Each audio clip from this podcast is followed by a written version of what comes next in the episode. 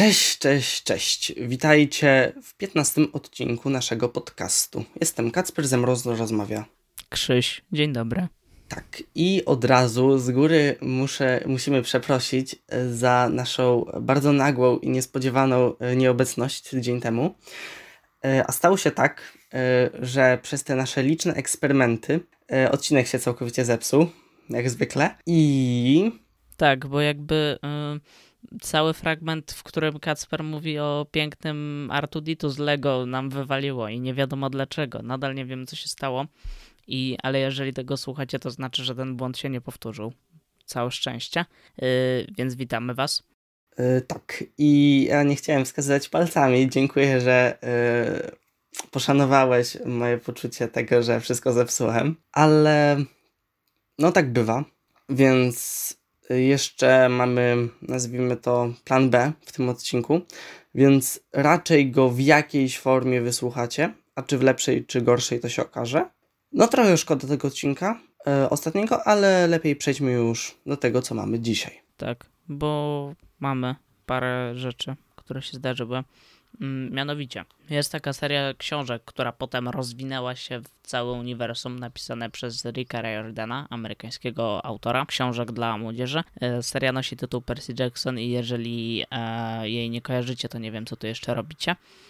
Jeżeli ją kojarzycie, to y, fajnie i jeżeli się nią interesujecie i generalnie jak ją czytaliście, to wam się podobała, to pewnie wiecie, że były kiedyś filmy o Percy Jacksonie, które warto by zapomnieć, mhm. i one generalnie były wyprodukowane przez Foxa, ale ponieważ Foxa kupił Disney, to pojawiły się plany, jakoby miał się pojawić serial na podstawie Percy'ego Jacksona na Disney Plus, bo Disney dzięki temu, że kupił Foxa, to zyskał e, prawa do tej marki jakby i na razie nie wiadomo było do końca, czy Disney daje zielone światło na ten serial i tak dalej, ale pozytywne było to, że jakby Rick Riordan, czyli autor, ma mieć jakby dużą kontrolę nad produkcją, jeżeli by powstała. I wychodzi na to, że chyba serial powstanie, dlatego że w sieci pojawiło się mm, dokładnie na blogu Ricka Riordana yy, ogłoszenie castingowe opublikowane przez Disneya, które jakby pisze, że szukają chłopaczka w wieku 12 lat, który miałby się wcielić w Persiaka.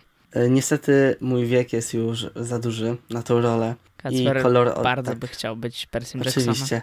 E, nie, jeśli już to gdybym miał się szukać e, w branży aktorskiej, to jako aktor dubbingowy, jeśli już. Bo hmm. moje umiejętności, no, gry są takie dosyć średnie. Natomiast teraz trzeba postawić sobie bardzo ważne pytanie. Co będzie pierwsze? Ten serial, czy Disney Plus w Polsce? E, jeżeli Disney Plus ma być w Polsce w tym roku, no to Disney Plus będzie pierwszy, dlatego że produkcja, biorąc pod uwagę, że dopiero szukają obsady i jeszcze tam parę tygodni temu była informacja, że mają gotowy scenariusz do pilota dopiero, no to raczej najpierw Disney Plus w Polsce, potem serial, bo serial ma być za minimum rok, jak nie więcej, więc o to nie ma się co martwić. Krzysztof oczywiście nie wyczuł bardzo widocznego sarkazmu w mojej wypowiedzi. Nie, jaki sarkazm? E, tak, Gdzie? Niestety. E, kiedyś dorośniesz do tego. Inteligentniejsi z widzów e, wiedzą o co chodzi. Mm, mm e, Okej. Okay. Co? Nie, naprawdę nie rozumiesz? Nie, teraz rozumiem, ale y, śmieję się z siebie, że wcześniej nie zrozumiałem i że jestem takim nieogarem. Mm, bywa. Mm, chciałeś coś kontynuować? Odcinków. E, nie, kulisy odcinków, jej, wtrącenie. Okej. Okay. E, to ja przejdę dalej do kolejnego serialu, mianowicie mm, od pewnego czasu wiadomo, że HBO zabrało się za prequele do Gry o Tron i jednym z tych prequeli miał być e, House of the Dragon opowiadający jakby o genezie chyba, albo o wcześniejszych losach e, mm, rodu Targardianów, z tego co pamiętam. E, w każdym razie zaczęły się wyraźne prace, prace na planie tego serialu. Wkroczyli aktorzy, twórcy i kręcą go, więc on będzie, kiedy nie wiadomo. Można nazwać to sukcesem, e, natomiast trochę mnie denerwuje, to uniwersum, bo teraz nie wiadomo w sumie, co się dzieje gdzie. Chociaż jak się głębiej zastanowić, to na przykład w Harry Potterze też są nieścisłości między książką a filmem. Nie aż tak widoczne, ale można by powiedzieć, że to nie jest ta sama w cudzysłowie rzeczywistość. To znaczy tam było to konieczne, no bo y, George no. R. Tak. się obija i generalnie nie, nie skończy książki prawdopodobnie już bywa, ale no jest jak jest, oni robią prequel. Natomiast George R. R. Martin generalnie podpisywał jakiś kontrakt jakby z HBO dłuższy, dzięki któremu ma mieć wyraźny udział przy produkcji jakby tych prequeli, co odsyła nas do tego, że znowu będzie miał prawdopodobnie mniej czasu w swoim życiu na pisanie Wichrów Zimy i tak dalej, więc nie dostaniemy tej książki za prędko, ale kiedyś pewnie tak. Dobrze było nie zaczynać. To no, mądra tak. decyzja była, bardzo. Tak w, w ogóle na nią wpływu nie miało to, że byliśmy wtedy dużo młodsi i to była książka nieodpowiednia dla naszego wieku, nie. To są pomówienia, to, to nie są fakty. Proszę takich oskarżeń nie wysuwać Oczy, na naszą stronę jako prowadzących tego podcastu. Mm, to jest zupełnie legalne. Naprawdę. E, Okej, okay, zostawmy.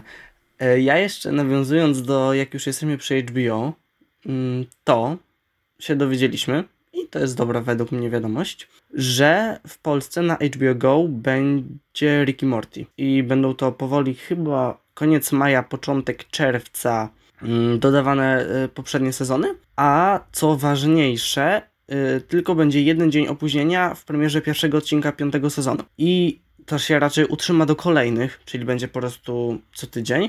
I według mnie to dużo lepiej działa niż w takim Netflixie, gdzie przy sezonie podzielonym na połowę jeszcze było akceptowalne. Ale kiedy mamy y, całe 8, 10 odcinków, przepraszam, nie pamiętam dokładnie, y, to to by było czekanie dwóch, trzech miesięcy na wyjście polskiej wersji. I no, to jest według mnie duży plus. Natomiast to też skłania do zastanowienia się, bo skoro planują tak to HBO Max, czy no na, na ogólnie tą zmianą HBO Go na HBO Max, y, mhm. tymi wszystkimi pakietami, różnymi z abonamentem, jak to będzie działać? Że z jednej strony to może być plus, ale z drugiej strony jak to wejdzie, to z kolei mniej osób będzie miało HBO Max niż HBO Go, bo na przykład mają coś dodatkowo.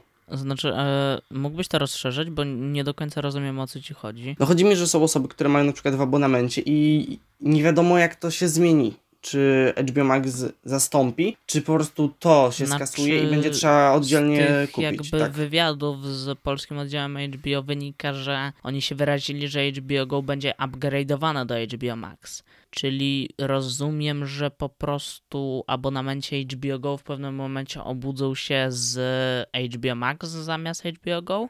Jakby no tak to bym mnie... interpretował. Ja nie słyszałem o tym, ale mam nadzieję, że to prawda, bo według mnie to by było najlepsze rozwiązanie. Znaczy tak, tylko z HBO jest o tyle skomplikowana kwestia tego typu, że HBO Go obecnie w Polsce nie jest dostępne jakby tylko w ramach takiej subskrypcji, że podajesz numer karty i tyle, tylko jest też na przykład dostępny w abonamentach telewizyjnych. Właśnie o tym mówię. Właśnie nie wiem, znaczy na pewno wtedy też się zmieni, ale jaki to będzie miało wpływ i na przykład co będzie z ceną? Czy ona się zmieni, czy co? Bo oni mówią, że cena pozostanie konkurencyjna, no ale to nam za wiele nie mówi. Spore szanse są y, podobno na utrzymanie, ewentualnie lekkie podwyższenie, bo z tego co się orientuję, to jak było w USA HBO Now, mhm. to właśnie Max ma tą samą cenę. Okej, okay. bo znaczy, bo jest jeszcze coś takiego, że jak jakby ktoś ma jako HBO jako dodatek do abonamentu telewizyjnego, no to dopóki nie skończy mu się umowa, a zazwyczaj jeszcze kablówka ma się na umowę na jakiś określony czas, to dopóki ta umowa się nie skończy, to nie mogą zmieniać ceny jakby pakietu, za jaki płacisz, abonamentu no tak. miesięcznego. Więc jeżeli od razu by chcieli cenę, to abonamenci telewizyjni. Zakładam, że jeżeli będą chcieli zmieniać cenę, no to dajmy na to dan, dadzą albo wszystkim, albo obecnym użytkownikom HBO jakieś e, immunitet, taki dajmy na to półroczny, a potem ta cena trochę skoczy w górę. Tak, szczególnie, że może skoczyć w górę, na przykład jak po prostu się rozrośnie ta platforma a, i no będzie tak. warta tej większej ceny. Znaczy, bo ona stale się rozrasta i no tak. dużo rzeczy wpada. Na przykład teraz mamy tam Godzilla kontra Kong, którego w Polsce nie ma, mm, ale może być, bo generalnie tak. tutaj płynnie przechodząc udało się, jest. E, z racji tego, że u nas rząd e, wprowadza zaostrzeniami na prawo i lewo, a teraz je na prawo i lewo zdejmuje. I 29 maja otworzą się szkoły y, i restauracje y, i kina. Uuu. Więc i od razu zasypią nas dosyć dużą gamą premier, w tym e, filmów różnego rodzaju, os, które zdobyły Oscara lub były do niego nominowane i nie zdążyły być w polskich kinach, albo e, były w nich bardzo krótko, bo zaraz potem je zamknięto. I też mamy informację o tym, że oprócz kin studyjnych, które raczej się otworzą, jedna z sieci kin zadeklarowała się, że się otworzy i jest to multikino. I oni się otworzą generalnie. No i fajnie. Chociaż ostatnio jak byliśmy na Soul w kinie studyjnym, to też mi to jakoś nie przeszkadzało. No i też mieliśmy taką świadomość, że wspieramy kogoś, kto Tak. ma większe trudności z utrzymaniem się niż sieciówka.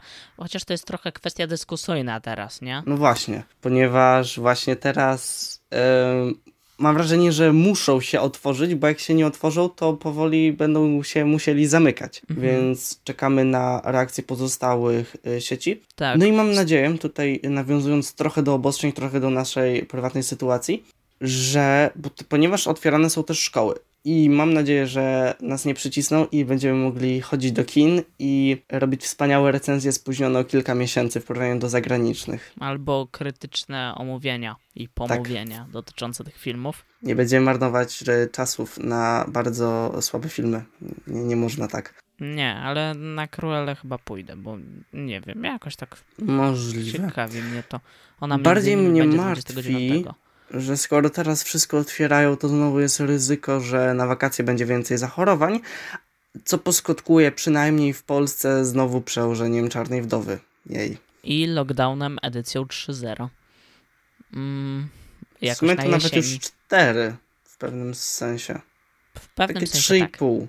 To zależy dla kogo, bo jeden, trzy to już szły, wracały, szły, wracały, a my, my od jesieni dosyć stale jesteśmy do czasu. Mhm, Też się to nie działo pod tym względem szkolnym, więc nie wiem jak to mierzyć do końca. Też wracając jeszcze do tych kin, to z tego co się ostatnio dowiedziałem, bo w sumie o tym nie wiedziałem jakimś cudem, to ta sieć kin e, Cinema 3D w Warszawie między innymi te kina są w Reducie, e, chyba należy do Multikina, więc w pakiecie chyba otworzą się także te kina z tego co kojarzę. Aczkolwiek nie Nice. mam pewności co do tego, nie? Ale jeżeli należy do Multikina, no to byłoby to logiczne w jakiś sposób. No, to by było bardzo fajnie, e, bo mam bliżej, więc chodzę e, normalnie. Tak, jestem leniwy. A ja też jeszcze dodam, nie, nie do kin, ale też do kwestii obostrzeniowo-koronawirusowej, ponieważ jako profesjonalny e, podcast zajmujący się wieloma dziedzinami, powoli e, przechodzę w poważniejsze tematy, takie jak e, działalność społeczna, a mianowicie w związku z powrotem do szkół. I z tego co mamy w naszych danych, to nasz target, to nasz target całe 20 osób, wiem, e, to są osoby w wieku szkolnym, raczej starszym, to informujemy, że ma miejsce też petycja e, o powrocie do szkół we wrześniu. To tak Podrzucimy link w opisie i tym tak. razem na pewno on będzie, nie tak jak z tym linkiem do jakiegoś tam samochodu czy zegarku, bo tych linków nigdy nie uświadczyliście. E, sorry. I tak nikt by nie, by nie kliknął. No, jest Więc to jako taka ciekawostka z kategorii społeczeństwo. tak. Wracając do ogólno-popkulturowych e, wiadomości, to Sony Pictures Animation, dokładnie, zapowiedziało jakby luźno. Mm, na razie nie wiadomo do końca, ale chodzi nam tutaj o film animowany, który pojawi się na Netflixie. Od razu bezpośrednio. Ominie kino, tylko bezpośrednio wleci na Netflixa. E, film ma być, e, mieć tytuł Vivo przez V i V. E, 2V w tytule są. A, no tak, no to, czyli to jest kopia tej marki telefonowej. To jest plagiat. Szczególnie, że to jest Sony, to jest podwójny plagiat. To Ogromny jest, plagiat. Tak, to, jest, taki e, plagiat, że jest, w ogóle e, chęć trzeba ich Sony pozwać. Electronics z zmycia Vivo Mobile Tak. z rynku na tak za pomocą filmu, tak. jest- animacji tak. wyprodukowanej przez Sony Pictures Animation. E, W każdym razie wiadomo na parodia. razie to, że ten film będzie animowanym musicalem i że głos jakby do głównej roli i całą jakby oprawę muzyczną e, stworzy Lin-Manuel Miranda, który generalnie powinno się go kojarzyć z Hamiltona. A jeżeli nie kojarzycie go z Hamiltona jakimś cudem, no to yy, zagrał m.in. w His Dark Materials albo yy, Mary Poppins Returns w ciągu paru ostatnich lat. Oglądałem niedawno, taka ciekawostka. E, W O. święta z rodzinką, nudziło nam się. Mhm. W sensie na filmie wam się nudziło, czy nudziło Nie, nie, wam się i obejrzeliście się, tak. film? nie, no taki, no, no, no, no Mary Poppins powraca, jakby za dużo to się nie da powiedzieć. Mech. Y, Z takich ciekawostek to dubbing, całkowicie akceptowalny jak na film aktorski. Mhm. Okej. No. Ja widziałem z dubbingiem, ale już dawno to widziałem, więc już nie mogę tak zweryfikować bardzo. Aczkolwiek, szczerze mówiąc, żałuję cały czas, że nie obejrzałem tego drugi raz ze ścieżką e, oryginalną, ale nadal jakoś nie mam okazji. Może jak Disney Plus wyleci do Polski, to wtedy jakoś obejrzę w jakiś lockdownowy dzień. Wiesz, ja mam tyle planów do Disney Plusa, ja muszę obejrzeć Wojny Klonów od początku do końca. Wszystko, wszystko. Tak, tak. I może jeszcze Rebeliantów, jak mi się spodoba. Mhm. A jak już mówimy, to jako, że ten film animowany ma teaser, taki krótki, to też O. powiemy... Nie wiedziałeś? A nie, nie wiedziałem, że ma teaser. A. Widziałem w sensie tako, jakąś taką e, kadrę jakby z niego. A, to, To nie, nie, to... no. to muszę zobaczyć. Y, To trailer jest też drugi trailer Luki. I dowiadujemy się, powiedziałbym, więcej szczegółów fabularnych. Tak, aczkolwiek nadal nie jest ich jakby za dużo. To znaczy, powiedziałbym, znamy na przykład, nazwijmy to pierwszą połowę filmu, albo pierwszą jedną czwartą. Nie wiemy no, nic o zakończeniu, nie wiemy jakby do czego będzie dążyć fabuła, ale znamy jej Tak. zarys, takie podstawy. No i też y, nie jestem zwolennikiem tego stylu jakby animacji. Akurat u Pixara. To znaczy, mm, no bo jakby teraz trochę każdy film Pixara, Disneya to może nie, ale Pixara charakteryzuje się nieco inną kreską. Chociaż to nie jest kreska, bo to jest animacja komputerowa, tak, no ale w przenośni. I ta jakoś nie przypadła mi do gustu po tych trailerach, jakoś nie, nie trafia do mnie. Jakby taka za, jest dla mnie za cukierkowa, za taka uplastyczniona trochę i nie, nie podoba mi się to. Powiedziałbym, że jest właśnie dostosowana do takich Włoch, takich wymarzonych, wakacyjnych. Trochę tak, też kolorystycznie tak jest, ale no I na początku troszkę, może bym powiedział, że gryzie, ale gdzieś po parunastu sekundach traileru się już e, przyzwyczaiłem. okej. Ja aż tak nie, no znaczy cały czas mnie razi. I też no, nie oczekuję po tej animacji jakoś czegoś e, nadzwyczajnego czy coś, bo jakoś tak mi się nie widzi, aczkolwiek to nie zmienia faktu, że pewnie i tak będzie nominowana do Oscara za rok. Mm. To znaczy, powiedziałbym, że to będzie bardziej dziecięcy Pixar niż na przykład Soul. Mm, No, to raczej tak, Tak. tak. Biorąc pod uwagę w ogóle Soul jeszcze wyróżnia się w sumie tym, że tam bohaterem jest, nie jest dziecko, co jest w sumie u Pixara dosyć wyjątkowe, bo mieliśmy, To znaczy, w pewnym sensie drugim głównym bohaterem, a niektórzy by się pokłócili, czy nie najważniejszym, jest dusza przed narodzinami. Więc to jest w ogóle już takie dziecko, znaczy że... tak, ale no nadal mamy jakby w głównej osi fabularnej nie dziecko. I Mamy te- człowieka i kota, tak. Tak, i taki przypadek generalnie Spoilery. chyba był tylko w Odlot dotąd. Nie kojarzę innego filmu Pixara, gdzie mieliśmy jakby pełnoletniego bohatera głównego. Auta, szachmat, cała trylogia. Te W samochody są miałem, dorosłe. Miałem, bo pół roku temu, nie no, No i to historii ciężko powiedzieć, bo dziecko i niby jest z różnym... No, ale z drugiej strony ale zabawki są raczej jest, stare tak. chyba. Też yy, w ogóle mi nasunąłeś takie coś, że... Mam, Krzysztof, rozwalił No, no, no. Mm, dawno temu w trawie. A, faktycznie. Pokonałem cię, rozwaliłem Tak, Ale cię. ja nie też ma myślałem cię. trochę o takich animacjach, gdzie jakby bohaterami jednocześnie są ludzie, ale to faktycznie się zalicza. E, miałem ostatnio taką rozkminę, bo ogl- znaczy ostatnio. Wall-E. No, A, moja teza przestała mieć sens, co nie zmienia faktu, że jakoś rok temu oglądałem Auta 3 i zacząłem się zastanawiać, ile tam lat ma Zygzak McQueen jako samochód. tak. I doszłem do wniosku, że jest koło 50. Ale to ma sens nawet w sumie. Nie, no jakieś ma. Jakby, czemu nie? Nie wiem. Trzyma się tak całkiem. Powiedziałbym może bardziej późna czterdziestka. Bo mm, jak są sportowcy i uznajmy, że to jest sportowiec, to No. właśnie często w cudzysłowie starość jest dużo wcześniej. Hmm. Że raczej w wieku takim to się nie wychodzi z kariery, tylko 10 lat wcześniej. To tak bym powiedział. Coś w tym jest. Ja mam Nie wiem. niepopularną opinię, że według mnie najlepszym filmem były Auta 2. Dawno nie oglądałem, Ale to była ta część, w której był y, papież samochód, prawda? E, taki brytyjska królowa, książę Roll, Rolls Royce, mm, angielski, Mhm. e, agent Aston Martin, to, by- to, by- to była piękna część. Tak. E, dobra, bo zboczyliśmy na temat e, samochodzików, a to Sprzed 10 lat. tak, No, a to jest, by, bywa. to jest poważny podcast, dlatego Oczywiście. my lecimy A wiesz, dalej. ile tam się zabijali? Jak na film dla dzieci? Przechodząc dalej, e, w, dokładnie w noc Oscarową, która była stosunkowo w sumie niedawno, jak tego słuchacie, to no, tydzień temu bym powiedział, został opublikowany pierwszy zwiastun do już wcześniej zapowiadanego filmu, dokładnie remake'u West Side Story, reżyserowanego przez Stevena Spielberga. I to jest remake takiego bardzo, bardzo kultowego musicalu, e, którego nie oglądałem, przyznaję się od razu. To ja się dołączam do teamu ignorantów. Ojej. Jak smutno wyszło.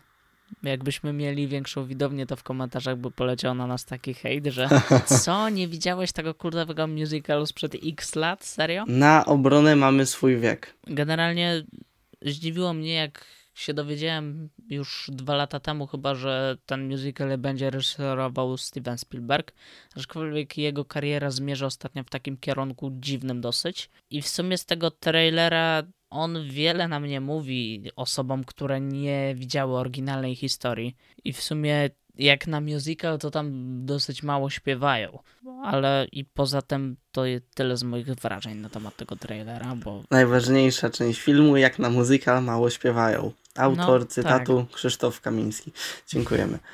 nie wiem, jakoś tak y, może gdybym widział oryginał, to miałbym jakoś jakieś nastawienie do tego, ale jak nie widziałem oryginału, to tak zerowe jakby ani pozytywne, ani negatywne, takie nic po prostu. Mhm. Obejrzałem, bo mi wyskoczyło na YouTubie, nie? Ja nie hołduję w zasadzie, nie wiem, więc się wypowiem, więc po prostu przejdę dalej. Mhm. I skoro już jesteśmy w tych klimatach, to może przejdziemy od razu do Oscarów. Okej. Chociaż mnie zostało jeszcze z jedna rzecz, chyba. A, mm, Jedna albo nawet no więcej. no dobrze. E. Mówiliśmy o Co w duszy gra i generalnie też było zapowiadane, że powstaną jakieś krótkometrażki związane z e, Soul. Tak. I generalnie dzisiaj, czyli kiedy to nagrywamy, e, się, czyli 30 kwietnia, pojawił się mm, jakby na Disney Plus jedna z tych krótkometrażowych, czyli 22 kontra Ziemia. I ona się generalnie pojawiła na Disney Plus. I to jest jeden news. Dalej, następna wiadomość jest taka, że wiemy, mm, dowiedzieliśmy się czegoś nowego a propos y, jakby jednego z seriali Marvela, czyli Iron Heart. Mianowicie, że scenarzystką jego będzie Hineka Hodge, chyba tak to się czyta. Y, y, I mm, wiem o niej tyle, że mm, ona pisała scenariusze m.in. do Niesamowitych Historii i do Snowpiercera. I to tyle. Mhm. Możemy przejść dalej. E, no to ja dorzucę od siebie, że trochę się boję tego serialu, bo Mhm. jako ta postać, jako następca Tonego Starka, no musi być przedstawiona w dobry sposób. Nie może być w żaden sposób wydmuszką, no bo weź pod... Dobrze, to, to już nawiążę do naszej późniejszej części odcinka, że jak się dowiedzieliśmy, uwaga, spoilery, oczywiście dosyć po tytule, jak się dowiedzieliśmy w Falconie, to teraz praktycznie każdy może po prostu pójść do Wakandy i sobie wziąć broń. Więc jakby, no musi mieć jakąś historię ta postać, bo inaczej będzie tylko... Wakanda dostarcza broń wszystkim. No, bo nie ma już Starka, to, więc no, no wszyscy, wszyscy. Nie ma ręki Wakanda, nie ma skrzydeł Wakanda, nie ma, no wszystko Wakanda, no bywa. To taki przeciek do dalszej części. Możecie już przewinąć, jeżeli bardzo was to ciekawi. Tak. Be- Jak w opisie macie znaczniki czasowe zawsze, oprócz tam jednego odcinka, bo kiedyś nie zdążyłem ich wsadzić, ale generalnie zawsze są. Oscary. Teraz to ja mam rzeczy, cicho bądź. A, Jak okej. już nie chciałeś zrobić płynnego przejścia, to teraz cierp. Teraz dobrze. będę cierpiał słuchając Tak. o zegarkach. Nie, akurat niestety nie. Wszystko wykorzystałem w ostatnim odcinku, który nie istnieje.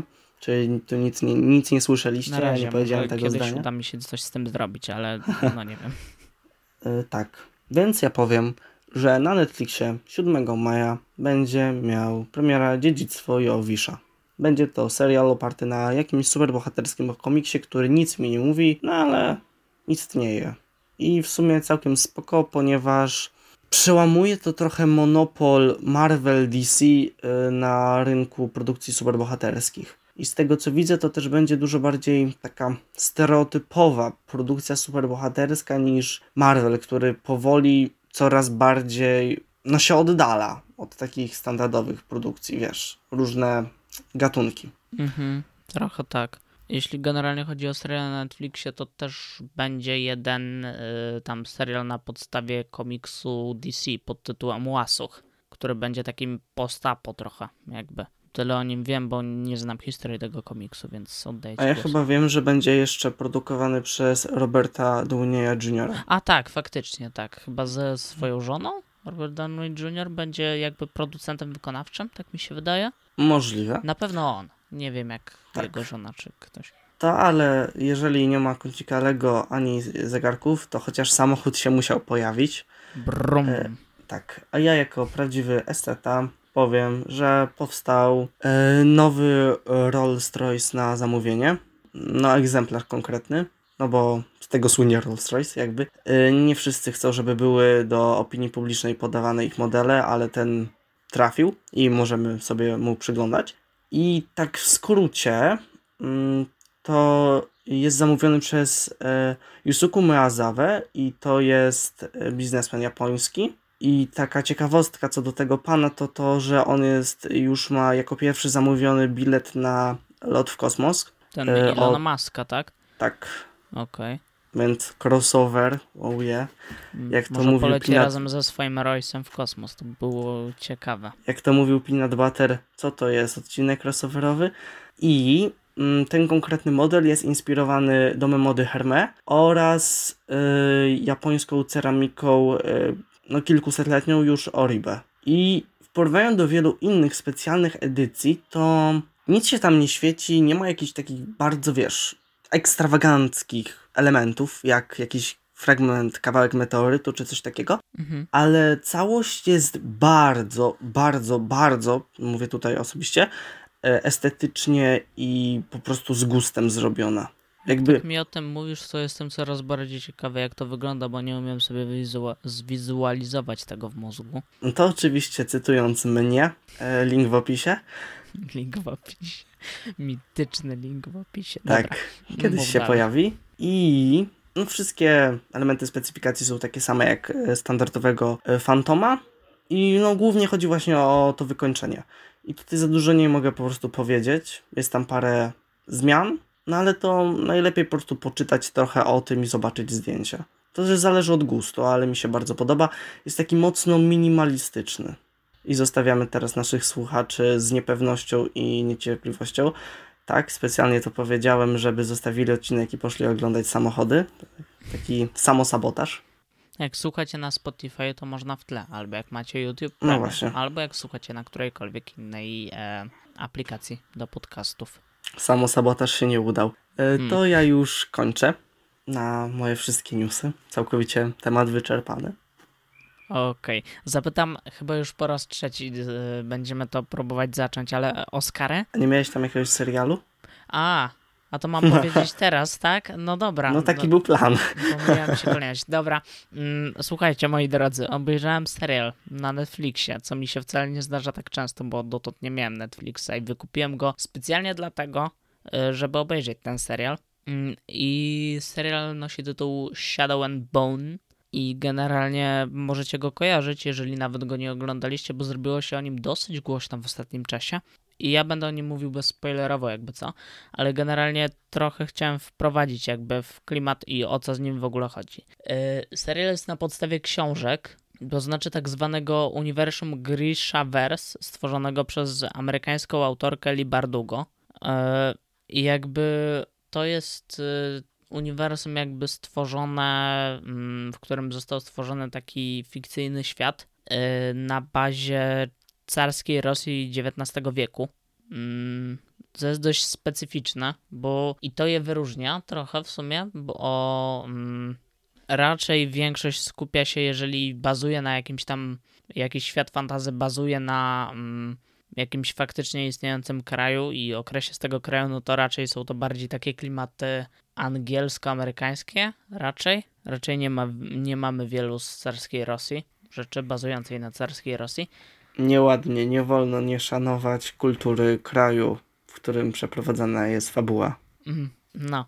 E, I w każdym razie w tym uniwersum były tak. Były trzy książki składające się na mm, trylogię Grisha. I one jakby rozpoczynają to uniwersum. Te trzy książki opowiadają o. Yy, mamy państwo Rawka, które prowadzi wojnę z dwoma innymi państwami, yy, czyli jedno państwo nazywa się Szuszan, drugie nazywa się Fierda i Fierda bazuje jakby troszeczkę na krajach skandynawskich, Szuszan bazuje trochę na Chinach. I w tym yy, i te trzy kraje cały czas mm, prowadzą ze sobą wojnę i ponadto jeszcze e, rawka jest, e, trzy czwarte rawki jest odcięta od morza, e, przez co ma dużo trudności jakby z dostawami żywności i tak dalej, dlatego że tą jedną czwartą część tego kraju od pozostałych trzech czwartek tego kraju mm, oddziela tak zwana fałda cienia, czyli jakby taki, czyli jakby taki pas ciemności, w którym zagnieździły się różnego rodzaju potwory mm, i te potwory nazywają się wolkry. E... Krzysztof stwierdzam, że powinieneś być lektorem e-booków. Czuję to napięcie. Dziękuję, tak? Może przeczytasz dzięki mnie, bo myślę, że warto w sumie.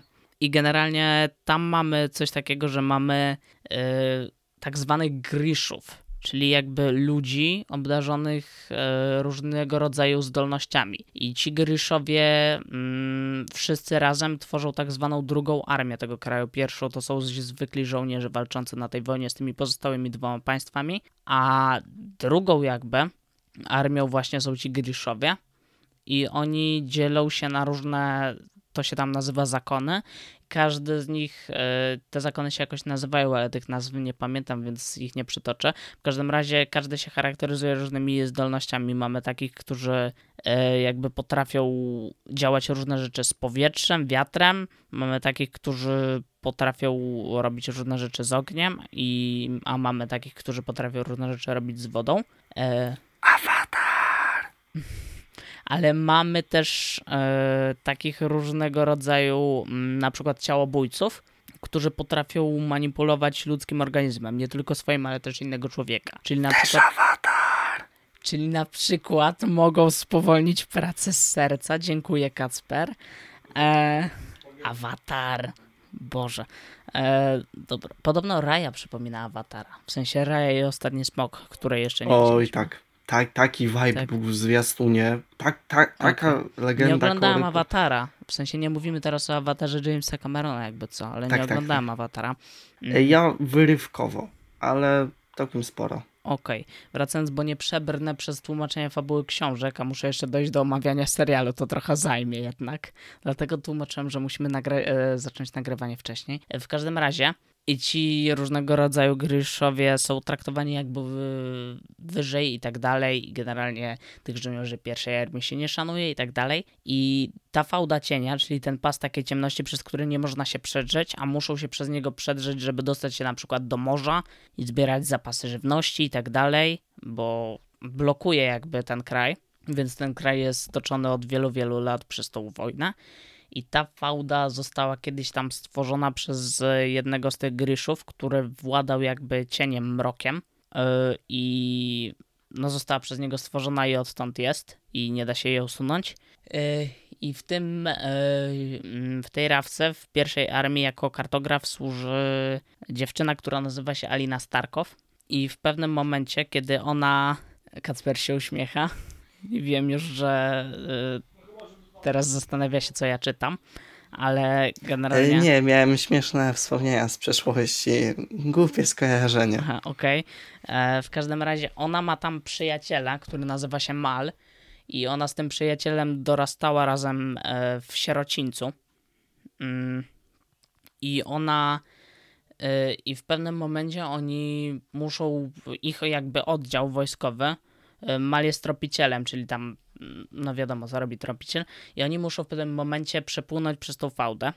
I wtedy ich oddział zostaje zaatakowany, w dużym skrócie teraz opowiadam, ale zostaje zaatakowany przez te potwory, które tam są. I wtedy w Alinie jakby ujawnia się moc przywoływaczki słońca, czyli jakby Griszy obdarzonej e, zdolnościami jakby przywoływania i władania światłem, co jest mocą niespotykaną i u żadnego Griszy tak naprawdę dotąd się nie zdarzyła. E, I w tym momencie Alina zostaje zwerbowana jakby do stolicy tego kraju, aby szkolić się, aby zwyciężyć tą fałdę cienia.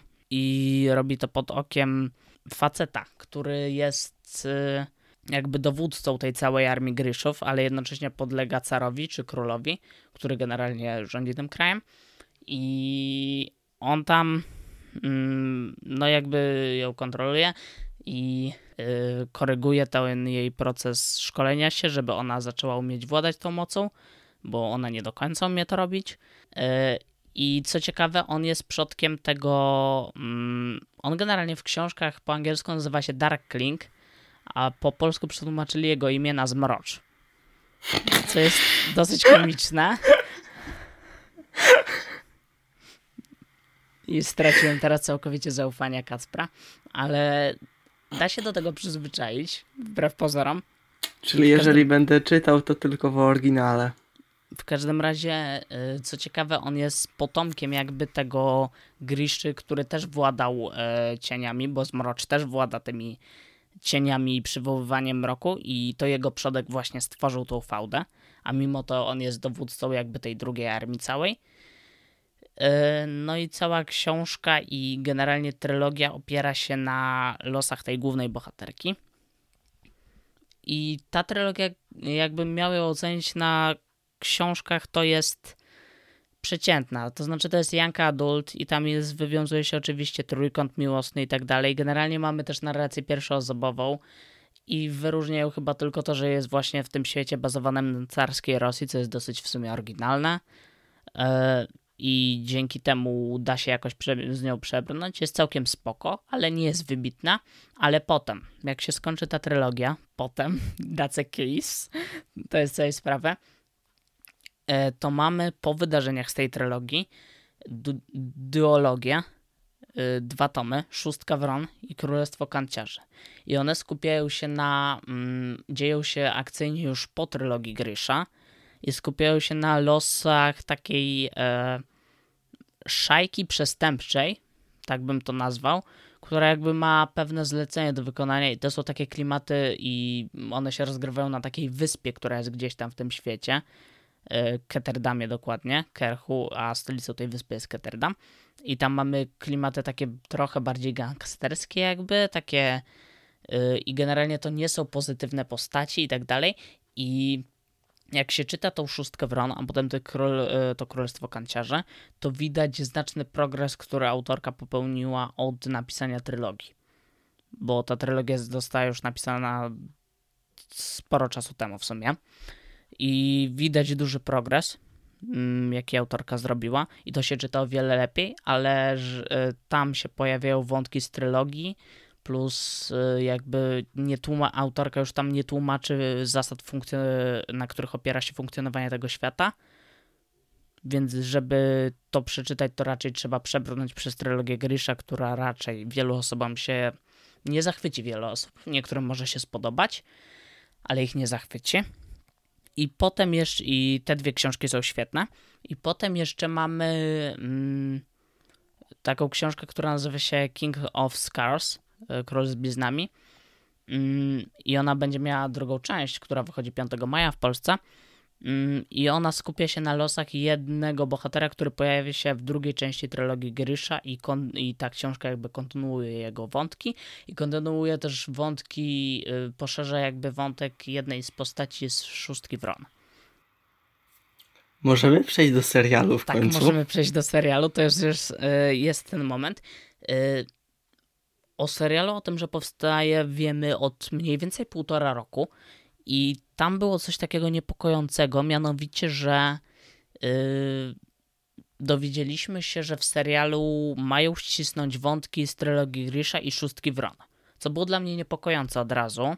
I zapaliła mi się czerwona lampka, dlatego że Szóstka Wron dzieje się po trylogii Grisha i złożyć to w jedną całość i przesunąć jakby czasowo wątki z Szóstki Wron byłoby dość karkołomne i nie wiem, co by z tego wyszło, ale okazuje się, że twórcy serialu poszli po rozum do głowy i autorka jakby dopisała coś w rodzaju prequela dla postaci z szóstki Wron, tak że one są wplecione w tą historię z trylogii Grysza, która jest w tym serialu, idealnie.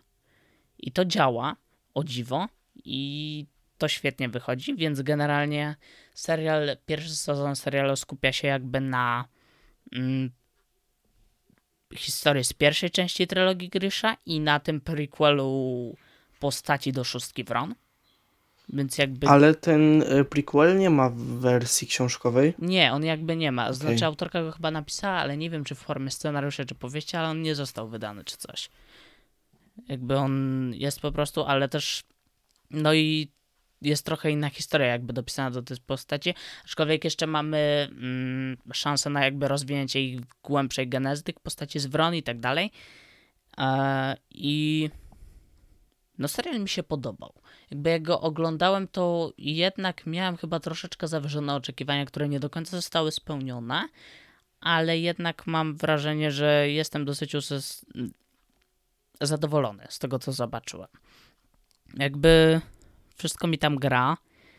E, chociaż mam wrażenie, że niektóre wątki mogłyby być bardziej rozwinięte, biorąc pod uwagę, że jest to serialnie film i można by na nie poświęcić wiele czasu.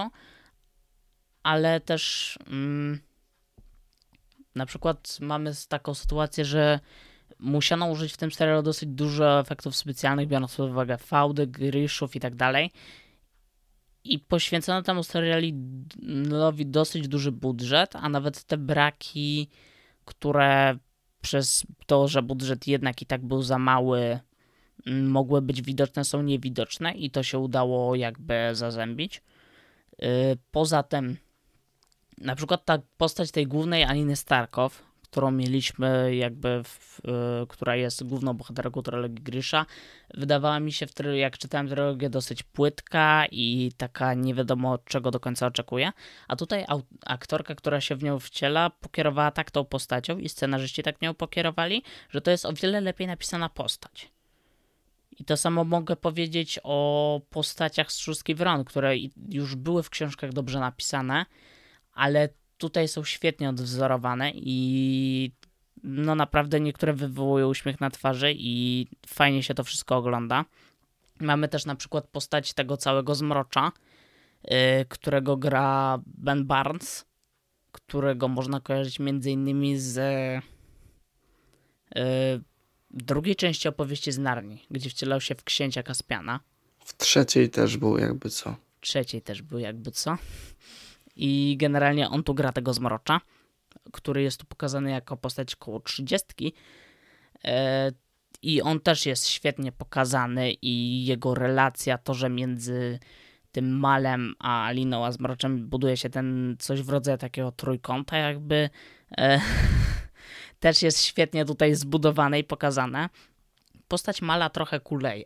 To znaczy, według mnie aktor nie pasuje do całości i też do tej roli, bo nie tak sobie wyobrażałem Mala, ale też w książce Mal jako postać jest kiepsko napisany i generalnie według mnie jest niepotrzebny. Znaczy wiem po co jest, ale według mnie spokojnie można by go wyrzucić, bo staje się po pewnym czasie upierdliwy. E, ale no i to jest chyba jeden punkt, do którego mógłbym się przyczepić.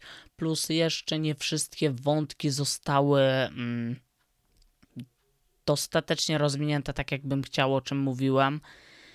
I myślę, że na niektóre rzeczy i postaci można by poświęcić więcej czasu niż na inne rzeczy. Na przykład y, mieliśmy w książce taki moment, jakby w którym Alina szkoliła się, jakby jak używać tej swojej mocy i generalnie też jak radzić sobie w takiej walce typu wręcz i tak dalej. E, to to zostało tu według mnie za mało pokazane, strasznie umniejszone, bo mamy poświęcone mu temu dwie sceny, aczkolwiek mogłoby to być na dłuższą metę nudne, tak mi się wydaje. Mm, co do tego, jakie, mm, jaką rolę mają tu Wron. Słucham? To ja się wtrącę. No. E, bo skoro już rozmawiamy o czasie, e, ile jest odcinków i ile po około trwają? E, w tym serialu, tak? Tak. Y to jest 8 odcinków po około 40-50 minut. Więc no to jak na Netflixa to jest w sumie takie przeciętne. Mm, Taki standard bym powiedział. tak, aczkolwiek jako fabularnie generalnie zbudowany ten serial, to według mnie odbiega od tego, co pokazywał wcześniej Netflix i to nie wygląda i nie, nie jest tak jak każdy serial Netflixa.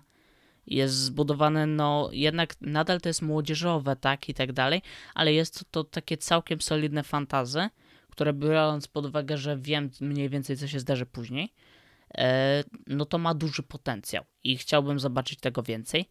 I z tego co wiem, drugi sezon jest potwierdzony. I przepraszam, jeżeli moja relacja z a propos oglądania tego była dość chaotyczna i emocjonalna, ale tak mi wyszło, bo nie zrobiłem sobie notatek. Ja nigdy nie robię, jakoś żyję. E, I tym akcentem bardzo dziękujemy e, Krzysztofowi za ten wspaniały wywód. Wiele się dzisiaj dowiedzieliśmy. Tak, i teraz Oscary. Tak. W końcu.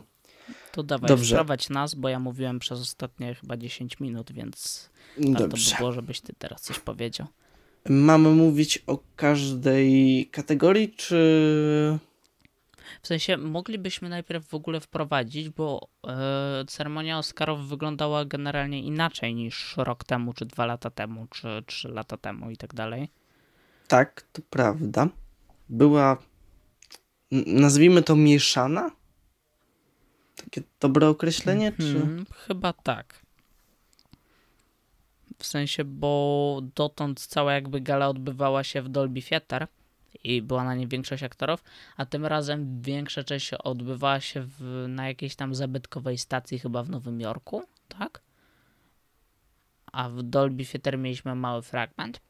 Mm, Plus jeszcze były tam jakieś punkty, z którego aktorzy mieli się łączyć z różnych części Europy, chyba z tego co pamiętam. Tak, właśnie było takie częściowo online, częściowo stacjonarnie. No wszystko spowodowane oczywiście koronawirusem. Tak.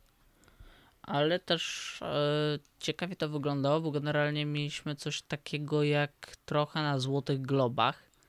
E, to znaczy jakby aktorzy Dolby Theatre siedzieli na takiej jakby widowni, a tutaj siedzieli przy takich e, stoliczkach okrągłych mikro. I podchodzili jakby do sceny po swoją nagrodę. Ouje, mikrostoliczki. Mikrostoliczki, jak to zabrzmiało. Em, Normalnie, nie wiem jakie masz skojarzenie, Krzysztof.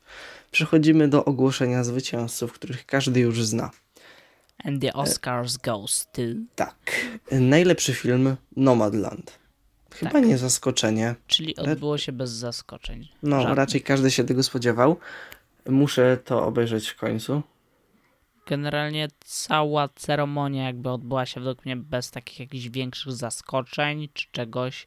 W sensie w większości się spodziewaliśmy, ale ciekawy zabieg jest taki, że tym razem prawdopodobnie przez to, że Akademia przewidziała, że większość będzie się tego spodziewać, to nagrody za najlepszy film, czyli właśnie Nomadland, nie wręczano na sam koniec gali. O, to ciekawie. Chociaż z drugiej strony też powiedziałbym przyjemnie dla osób, które nie żyją e, w ich strefie czasowej i chcą iść spać. Bo no długo czekałem rok temu. No właśnie jeszcze nawiązując do zeszłego roku, to tam to było zaskoczenie mocne, jak Parasite wygrał główną kategorię. Mhm. To przechodząc dalej, y, najlepszy aktor pierwszoplanowy Anthony Hopkins, y, film Ojciec. Niestety Chadwick Boseman nie dostał smuteczek trochę. Tak, ale właśnie to chyba było. E, trochę walą ci słuchawki słychać, więc nie wiem, ale mm, jak mówisz, nieważne. Y, według mnie mm, to było właśnie jedno z takich największych zaskoczeń tej gali, bo byłem prawie że pewny, że pośmiertnego Oscara właśnie dostanie Chadwick Boseman, a tutaj zaskoczenie, bo zdobył go y, właśnie Anton Hopkins za rolę w ojcu. I co ciekawe, nie odebrał tej statuetki. A są jakieś powody konkretne? Czy... Znaczy, mm, bo on jakby nie chciał się fatygować na całą galę, prawdopodobnie ze względu na COVID, ale na przykład wysuwał do Akademii prośbę, czy mógłby się połączyć z, że mógłby się jakby połączyć przez Zooma. na gali i w, przez Zooma jakby podziękować za ewentualnego Oscara, którego by dostał, bo nie wiedział, czego dostanie. I wtedy Akademia mu odmówiła. Więc generalnie stało się tak, że nie wiadomo dlaczego mu odmówili, ale wyszło z tego coś takiego, że e, Antony Hopkins spędził e, ceremonię rozdania Oscarów w swoim domu w Walii śpiąc. No i, I fajnie. podziękował rano w transmisji na Facebooku. E, Dobrze, idziemy dalej. E, nie mam pojęcia, jak się czyta to imię i nazwisko. Pomożesz, Krzysztof, czy mam improwizować? Mm, a jakie? Aktorka pierwszoplanowa. Aktorka pierwszoplanowa, poczekaj. Muszę dojść do tego nazwiska. E, za Nomadland, Frances McDormand. Okej, dziękuję. Chyba Moje umiejętności językowe. E, wiem, głównie to imię. Jakoś nie byłem pewien. No i tutaj, no, Nomadland. To jest główna bohaterka, tak? Tak, tak, jakby No, ona no to- gra. I to jest generalnie Frances McDormand zdobywa już trzeciego Oscara w ciągu niecałych 10 lat. Więc no. Ostatnio zdobyła za trzy billboardy w Albok, Missouri. Za Albok, Missouri, który też dostał właśnie Oscara za najlepszy film, więc ona no mocno idzie do przodu. Hmm. Nas- następnie aktor drugoplanowy Daniel Kaluuya e, za Tak. film e, Judah and the Black Messiah. No i nie wiem w sumie co tu powiedzieć, jak to skomentować. Nie umiem skomentować, bo nie widziałem filmu, nie? Ja umiem skomentować, że to jest chyba też ten aktor z Czarnej Pantery. Dziękuję. Komentarz. O, a nie wiem nawet, ale mi się nie wykluczam. Mm, aktorka drugoplanowa e, Yoo Jung-hyun w filmie Minari. Tak. Też I teraz, czy dobrze przeczytałeś się, zastanawiam. Kurde. Ona nawet na gali e, jakby mm, tłumaczyła, jak wymawiać jej nazwisko, ale ponieważ gali nie obejrzałem, no to no tak. Znaczy akcent na pewno zły, a tak po prostu czy dobrze to brzmi nie mam pojęcia. Hmm. Dobrze i potem mm, kategoria, która w pewnym sensie nas interesuje, ponieważ yy, za Nomadland też, yy, Chloca, ale interesujące jest, że to jest, będzie, jest, będzie, była, ciężko to nazwać, yy, reżyserka Eternals. Tak. Co I- daje, no, no na, nadzieję, że to będzie dobry film. No, Nietypowy jak na Marvela pokazuje, i dobry. Potwierdza się to, że ludzie mówili, że ona jest dobrą reżyserką generalnie. Aczkolwiek Eternals jest jakby w innym gatunku. Więc no nie wiadomo. No jest to dosyć oczywiste. no. Ale Tak, wiesz, no. może być coś takiego właśnie jak z Czarną Panterą. Chociaż z drugiej strony mamy też Shang-Chi, więc Hmm. coś Marvela na pewno według mnie dostanie w przyszłym roku. Tylko Znaczy, jeszcze no- nie wiadomo co. Nie wiem, no może być oczywiście tak, że będzie nominowana w tych kategoriach jakby za efekty specjalne czy coś. No, to ciężko teraz Tak przewidzieć, było jak nie mamy nawet jakby, zwiastuna. Że, no, no zobaczymy jak to będzie. Dobrze. Najlepszy scenariusz oryginalny za obiecującą młodą kobietę.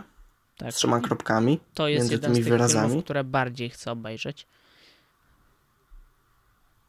Niż A inne. właśnie orientujesz się, e, czy większość tych mm, laureatów mm, Oscarów będzie w kinach właśnie, jak się otworzą, czy raczej nie? Mm. Obiecująca młoda kobieta była grana tuż przed tym, jak kina zamknęli, więc nie wiem, czy ją wznowią. E, Nomadland i Ojciec, o którym jeszcze nie wspomnieliśmy, znaczy wspomnieliśmy w takim sensie, że Anthony Hopkins dostał, ale e, to będą grane jakby właściwie od tego weekendu, kiedy kina się otworzą. Tak samo Minari, z tego co kojarzę, a też duża część innych filmów jest dostępna na Netflixie albo Mhm. innych e, VOD, więc Właśnie Nie powiedziałbym, wiem, że też zaskoczeniem jest, że y, tutaj pewna tendencja, taki przerywnik zrobię, utrzymująca się z zeszłego roku, że y, film, który dostał, otrzymał najwięcej nominacji, nie dostał największej ilości Oscarów, nie mówiąc już o y, Oscarach w najważniejszych kategoriach. A który otrzymał, bo nie pamiętam teraz. Właśnie Ma? najwięcej w tym roku otrzymał najwięcej y, Nomadland, a nominacji Aha. Mank. Okej. 10 aż. A w zeszłym roku był to Joker, 13 nominacji, co skończyło się tylko dwoma Oscarami. No tak. Czytałem książki o Oscarach, różne rzeczy te, czytałem o Oscarach, ale nadal nie do końca umiem odgadnąć, od czego to tak naprawdę zależy. I ciągle utrzymuje swoje zdanie z poprzednie, z tego roku też, że jest dużo więcej multi właśnie laureatów. Mam wrażenie, że w zeszłym roku dużo więcej było po jednej statuetce filmów. Trochę tak w sumie było, tak. Ale też, no, umówmy się, to był specyficzny bardzo rok, tak? Bardzo mocny. To był bardzo filmy, mocny. Filmy, więc y, obstawiam, że niektóre z tych wyborów tutaj, które padły, o których jeszcze nie wspomnieliśmy do końca, mogą być mocno naciągane tym, że nie było niczego innego. Aczkolwiek mamy kilka takich perełek, bym mógł to nazwać, które no chcę obejrzeć. A jeszcze nie miałem niestety takiej okazji. Idziemy dalej. Tak. Scenariusz adaptowany Ojciec. Krótkometrażowy film dokumentalny Colette. Mhm. Chyba jest dostępny na YouTubie, z tego co kojarzę. Ale Naprawdę? Nie o, ciekawe. Mm, charakteryzacja i fryzury Maraini, matka bluesa. O, i tutaj w końcu coś, co my widzieliśmy. Muzyka oryginalna za co w duszy gra. I czy się z no tym właśnie. zgadzasz? Bo wiem, że ty miałeś takie dosyć sceptyczne podejście. Ja się generalnie wahałem trochę w sumie co do tej muzyki, ale też w ogóle jest to ciekawe, że animacja, no Pixar jednak, ale animacja zdobywa Oscara w dwóch kategoriach w tym roku. To się w sumie nie zdarzało aż tak często chyba.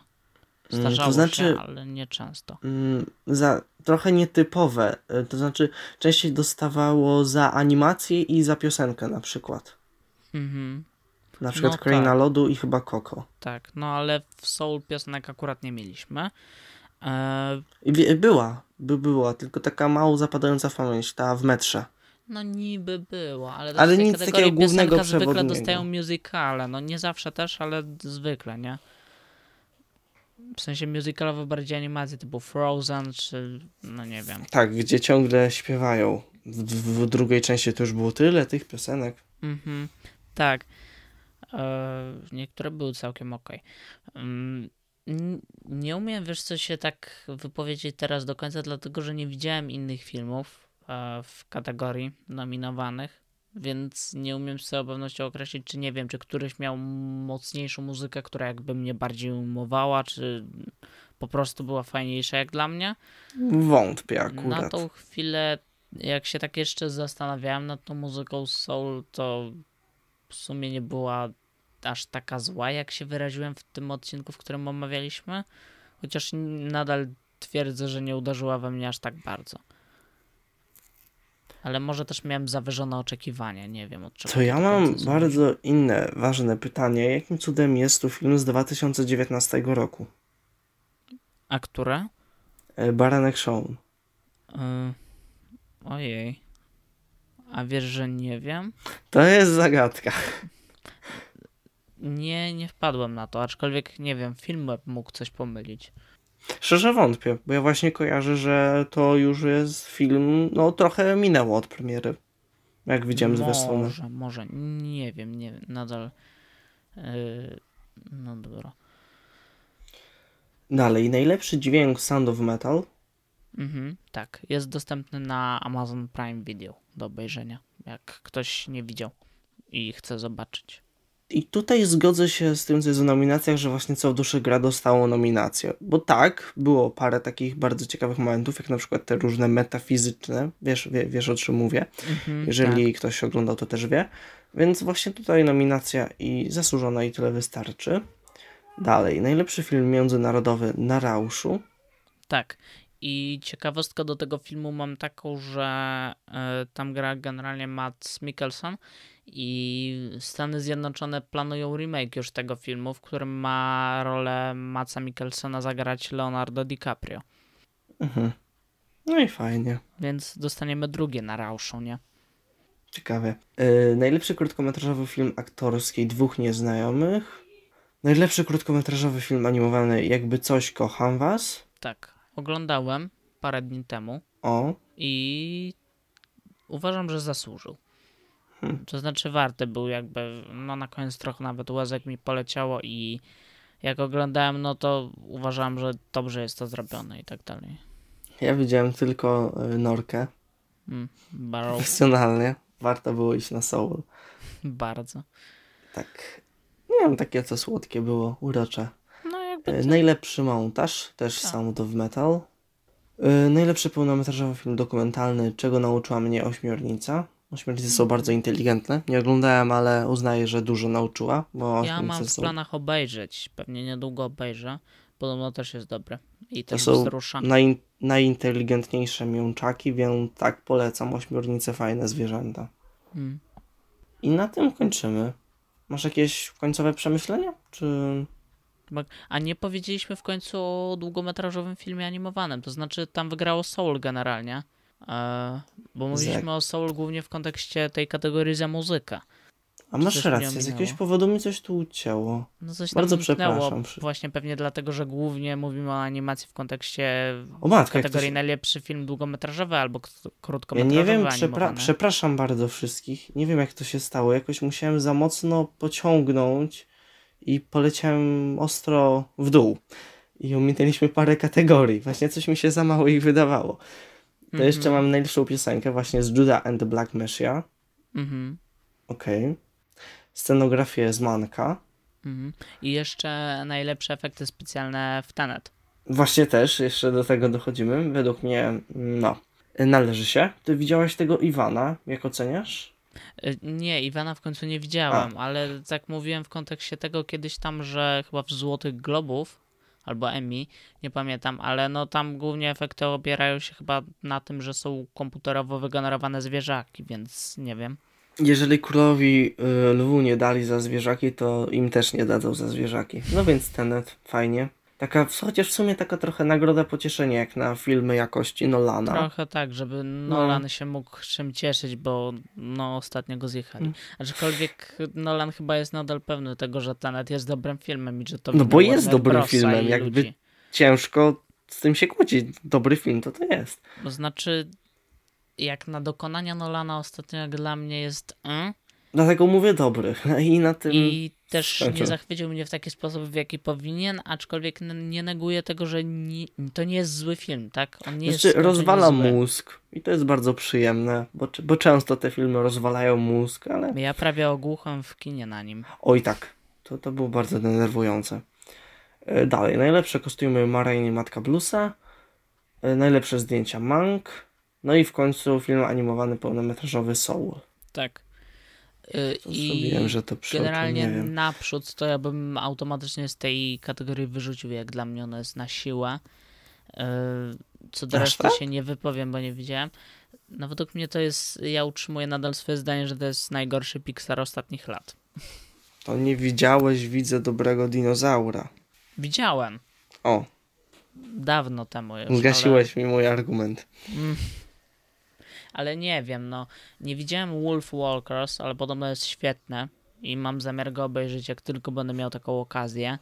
I nie widziałem tego filmu, nie? Ale wiem mniej więcej na czym polega i znam animację, bo widziałem jakby inne filmy twórców Wolf Walkers i no kurczę, za każdym razem mi jest trochę żal, jak kolejnego Oscara za najlepszy film animowany dostaje Disney albo Pixar.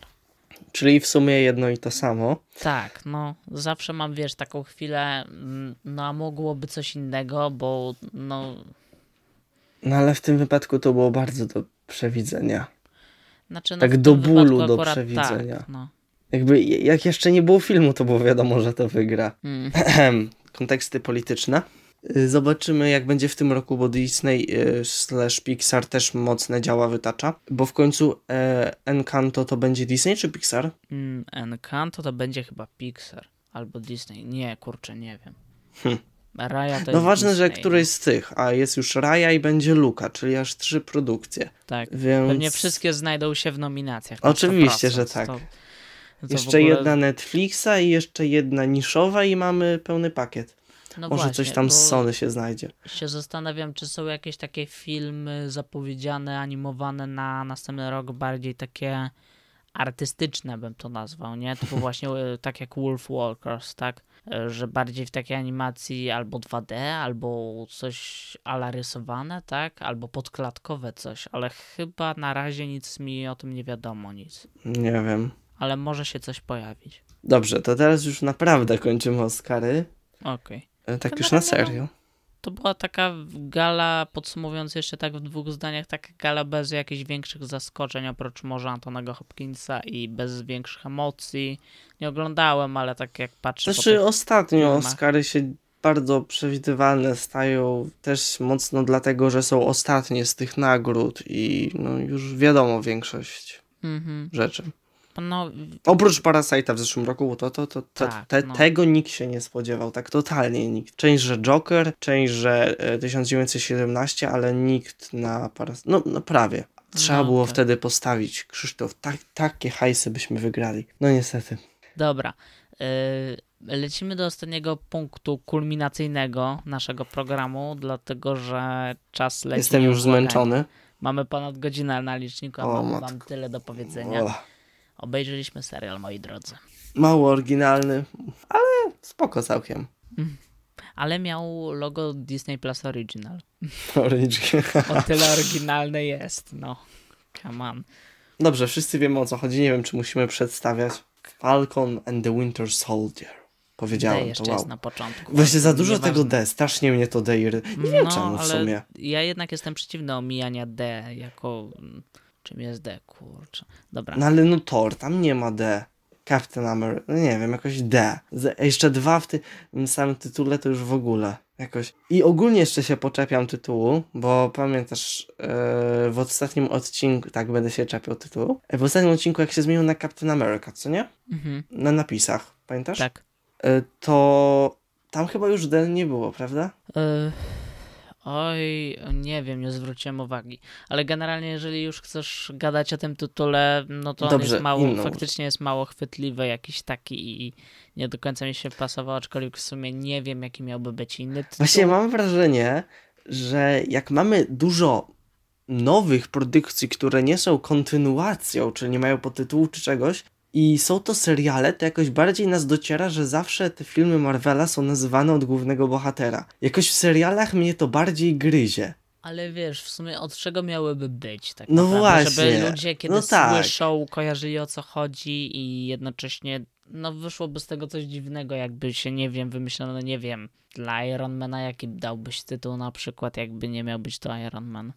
No właśnie o tym mówię, że jakby nie pamiętamy już tego okresu, jak tak było, a potem jak to już były drugie, trzecie części, to często miały podtytuły i jakoś to działało. A teraz znowu to tak, Tak. uderza. Chociaż y, też będzie oczywiście w najbliższej przyszłości y, kilka wyjątków. Armor Wars, Secret Invasion, to, to, to, to są wyjątki. Ale jeszcze dalej czepiając się tytułu, czemu jest zimowy żołnierz w tytule? Ja rozumiem, że tu chodzi też o właśnie wychodzenie Bakiego z tego statusu, tylko że on już wyszedł. On już nie jest zimowym żołnierzem, czemu go zimowym żołnierzem nazywają? To co miałby być e, we Biały wilk. and the White Wolf? Oczywiście, Biała Pantera najlepiej. No, coś w tym by było, aczkolwiek on ten pseudonim zdobywa jakby w trakcie trwania. Więc Znaczy on już go ma, bo to jest jakby pseudo od Wakandy. Już tak do niego w Infinity, chociaż- już w Infinity War do tak do niego mówili. Tak. Chociaż mam- najlepszy tytuł to oczywiście Kapitan Ameryka i Jezus. Ale niestety on obciął włosy, więc to już nieadekwatne. Mam, mm, Było mam jedną sugestię a propos tego całego białego wilka, ale to bym zostawił na koniec, bo to nam się zazębi jakby z omówieniem końcowym. A Dobrze, razie, tylko nie zapomnij. Tak, postaram się. Mm, jak coś to mi przypomnisz, albo nie. Mm, w każdym razie, tak jak oglądałeś całość, odcinek po odcinku, nie? Z tego tygodnia na tydzień, Tak. to jakby jakie były twoje wrażenia na początku i jak one zmieniały się z odcinka na odcinek w trakcie, a jakie finalnie były na końcu? Moje wrażenia były takie, że byłem tak zawolony i nie oglądałem na początku co tydzień, tylko obejrzałem praktycznie połowę se sezonu w jeden dzień, jak w końcu wygospodarowałem czas, więc ciężko mi mówić od teraz trochę o oczekiwaniach z, z tygodnia na tydzień. Były różne odcinki, ale też powiem, że dałoby się z tego zrobić film, wiesz? Okej. że jest ich na tyle mało i nie są jakoś bardzo długie, że naprawdę dałoby się z tego zrobić film, na przykład, a ze Snydera dałoby się zrobić serial. jeszcze bardziej serialowy. Mhm. Więc to taka trochę moja konkluzja, że jakby, bo jest to jedna spójna historia. Co WandaVision jakby każdy odcinek był tak, właśnie WandaVision też ma lepszy tytuł, bo bardzo fajnie połączyli dwa, wymyślili nazwę sitcomu, wszystko profesjonalnie, chwyt No, marketingowy, szanuję. Y, Właśnie każdy odcinek miał swój charakter i był częścią siebie. I potem to się oczywiście zmieniało, ta akcja dochodziła, ale tam właśnie dużo lepiej według mnie działał ten format serialowy niż tutaj. Okej. Tak pierwsze wrażenia. Ja miałem wrażenie cały czas, jak oglądałem z odcinka na odcinek, e, wrażenie takiej skokowości jakby. To znaczy mm, takie wyżej i niżej. Jakby pierwszy odcinek wiem, że spodobał się wielu ludziom, z tego co czytałem w internecie, między innymi dlatego, że właśnie mogliśmy zobaczyć takie bardziej życie rodzinne i tego, że ci superbohaterowie też mają rodziny i też mają jakieś życie prywatne, też e, mają problemy z kredytem i tak dalej. I to w sumie było w tym odcinku fajne, ale on był dla mnie nudny generalnie, bo oprócz tego to nie za bardzo w nim się cokolwiek działo, nie w żaden sposób nie, nie rozpoczynał nam do końca tak naprawdę fabuły. Znaczy rozpoczynał w pewien sposób, ale nie w taki do końca jakbym chciał. Ja bym wolał jednak, żeby spotkanie Bakiego i sama odbyło się już w pierwszym odcinku. Jakoś miałem tego taką potrzebę. Mm. I potem nadszedł drugi odcinek, który A mogę jeszcze do pierwszego się wtrącić? Mhm. Y, Bo jeszcze jak rozmawiamy o pierwszym, to ja bym powiedział, że jak oglądałem pierwszy raz, w sumie jedyny, to mi się spodobał, bo znowu miałem tą przerwę w Marvelu, czyli znowu miałem wow, Marvel, jej. Ale jak teraz patrzę z perspektywy, to tak, bardzo mało się tam działo i powiedziałbym, że to był taki bardziej prolog, pilot, a nie pierwszy odcinek rozdział. No właśnie, coś takiego, tak, bo no tak i potem przyszedł drugi odcinek, który według mnie był bardzo dobry i zapoczątkował nam e, relacja sama i Bakiego na nowo jakby trochę, która jest w tym serialu cały czas obecna, do niej jeszcze wrócimy. Ona jest jednym z najjaśniejszych punktów tego wszystkiego jak dla mnie. Potem mieliśmy odcinek trzeci, nie pamiętam już, bo odcinki zlały mi się w jedną całość, więc nie pamiętam, ale pamiętam, że odcinek trzeci mnie się mniej podobał i generalnie mamy i potem był czwarty, piąty, szósty i odcinek, odcinek. I do czwartego miałem coś takiego, że na zmianę albo mi się podobało, albo nie, aż w czwartym to był albo czwarty, albo trzeci, albo w, albo w czwartym, albo w trzecim miałem takie coś, że yy, zerkałem ile jeszcze zostało z tego odcinka, bo mm, nie podobał mi się. Piąty według mnie był świetny, bo jednocześnie był takim przystankiem jakby na trochę, jakby był taką chwilą wytchnienia, przed taką ciszą przed burzą trochę, a jednocześnie miałem takie wrażenie, że mnóstwo rzeczy naraz w nim się dzieje i to mm, świetnie to odebrałem i potem, no i potem był ten odcinek finałowy. Tak, ja mam trochę problem z tym przystankiem, bo wyszła taka sytuacja, że jest zagrożenie terrorystyczne i w ogóle oni se łódkę naprawiają. Jakoś mnie to denerwuje. Wiesz, jeżeli weźmiesz to z takiego punktu trochę tak, ale ja myślę, że ten przystanek był potrzebny w jakiś sposób. W sensie mnie on na przykład dobrze, trochę dał. inaczej powiem. Wydaje mi się, że bardziej powinien być przystankowy ten właśnie. Jakoś to powinno być tak ucięte. Wiem, że to teraz mnóstwo przestawiania, ale że bardziej właśnie piąty byłby przystankiem. i Żeby już w szóstym nie było aż tyle tego przystanku, bo według mnie za dużo właśnie w szóstym było tego przystanku. Piątym. Według nie, według mnie było go za dużo w szóstym. Że w samym finale już było za dużo takiego siedzenia i. że było za dużo. Bo właśnie miałem takie wrażenie też przy oglądaniu WandaVision, miałem coś takiego, że jakby ten piąty odcinek jest, e, a w WandaVision któryś tam, ten przedostatni jest takim jakby siódmy może? Nie wiem. E, W każdym razie jest takim przystankiem jakby na drodze, taką ciszą przed burzą, a potem nagle w tym finale wskakujemy w tą akcję i to też jest widoczne tutaj, bo od początku wskakujemy w coś jakby i od razu mamy ciach, ciach, ciach, ciach, ciach, ciach, ciach, ciach, ciach, a potem na końcu jest ten moment wyciszenia i domknięcia wszystkich wątków. To mi nie do końca gra, bo to jest częsty problem u Marvela właśnie widoczny już e, po dwóch serialach jakby, że ten problem istnieje i on jest realny, że jakby no wchodzimy trochę jakby za mocno i za szybko w ten finał.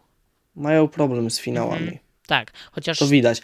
Mamy na zasadzie, że po 15 minutach praktycznie się wszystko kończy, a potem chodzą, gadają, to się kończy, to się kończy, tutaj cliffhanger Tak. i czekajcie dalej. Chociaż tutaj według mnie ten finał o wiele lepiej zagrał niż w WandaVision, gdzie finał był dla mnie kompletnym zawodem jakby i yy, no zepsuł Znaczy też dużą część odbioru. Ciężko zrobić finał praktycznie z dwóch odcinków za akcją i resztą, która była rzucaniem talerzami. Tak, Też mi się tak wydaje trochę. ale akurat y, zakończenia filmów wychodziło im dużo lepiej. No tak. Wiadomo, Jakby- że muszą się jakoś przestawić jakby, bo to Tak. jest inna, no, muszą wprowadzić Właśnie jakoś nie to domykali jakoś wszystkiego, zostawiali właśnie, mam wrażenie tutaj właśnie jest trochę przesyt tego formatu e, serialowego, że to niekoniecznie musiał być serial, tylko mógł i zrobili z tego serial i jest okej, ale naprawdę gdyby zrobić z tego film i streścić to, to według mnie mogłoby to wyjść lepiej, bo takie tłumaczenie wszystkiego po kolei jest trochę denerwujące i trochę robienie idioty z widza, a tak to zostawia się kilka takich trochę do domyślenia, trochę do otwarcia i powiązania z następną produkcją, a trochę tak, żeby po prostu czuć jeszcze emocje przy finale, a nie na zasadzie, no dobrze, skończę tego grilla, napisy i koniec. Aż tak nie zwróciłem jakoś na to uwagi. Jak o tym mówisz, to w sumie częściowo jakoś odczuwam, że ten problem tam taki jest. Aczkolwiek dla mnie aż ten finał, w sensie widziałem to, że jakby wszystko zawalono nas jakby dużą częścią na początku tego odcinka, y, tego finału, a potem było to domknięcie i ono w sumie trwało trochę za długo. Aczkolwiek nie zmienia to faktu, że było ono potrzebne w jakiś sposób. Jakby potrzebowaliśmy tego domknięcia i no było potrzebne, aczkolwiek mogło pokazać nam się w nieco innej formie, tak? To, tak, to znaczy ja też nie lubię takiego domykania po kolei, jakby wykreślania z listy, że no dobrze, musimy A. domknąć wątek Sharon, no to damy jej ułaskawienie. Dobrze, musimy domknąć, no tak ciach, ciach, ciach, ciach, ciach. Znaczy wiesz, no ale fajne jest przynajmniej to, że domknięto te wszystkie wątki, że nie wiem, nie pozostawiono jakiegoś wątku, także nie wiadomo, co się z nim stało, tak? Ja bym właśnie zostawił z jeden taki dosyć tajemniczo W jakiś. sensie zostawić w takim sensie, że mógłby się jakimś cliffhangerem kończyć, ale nie zostawić w takim sensie, że jakby on się urywa w pewnym momencie i nie jest już kontynuowany, bo to dla mnie byłby duży błąd. Okej?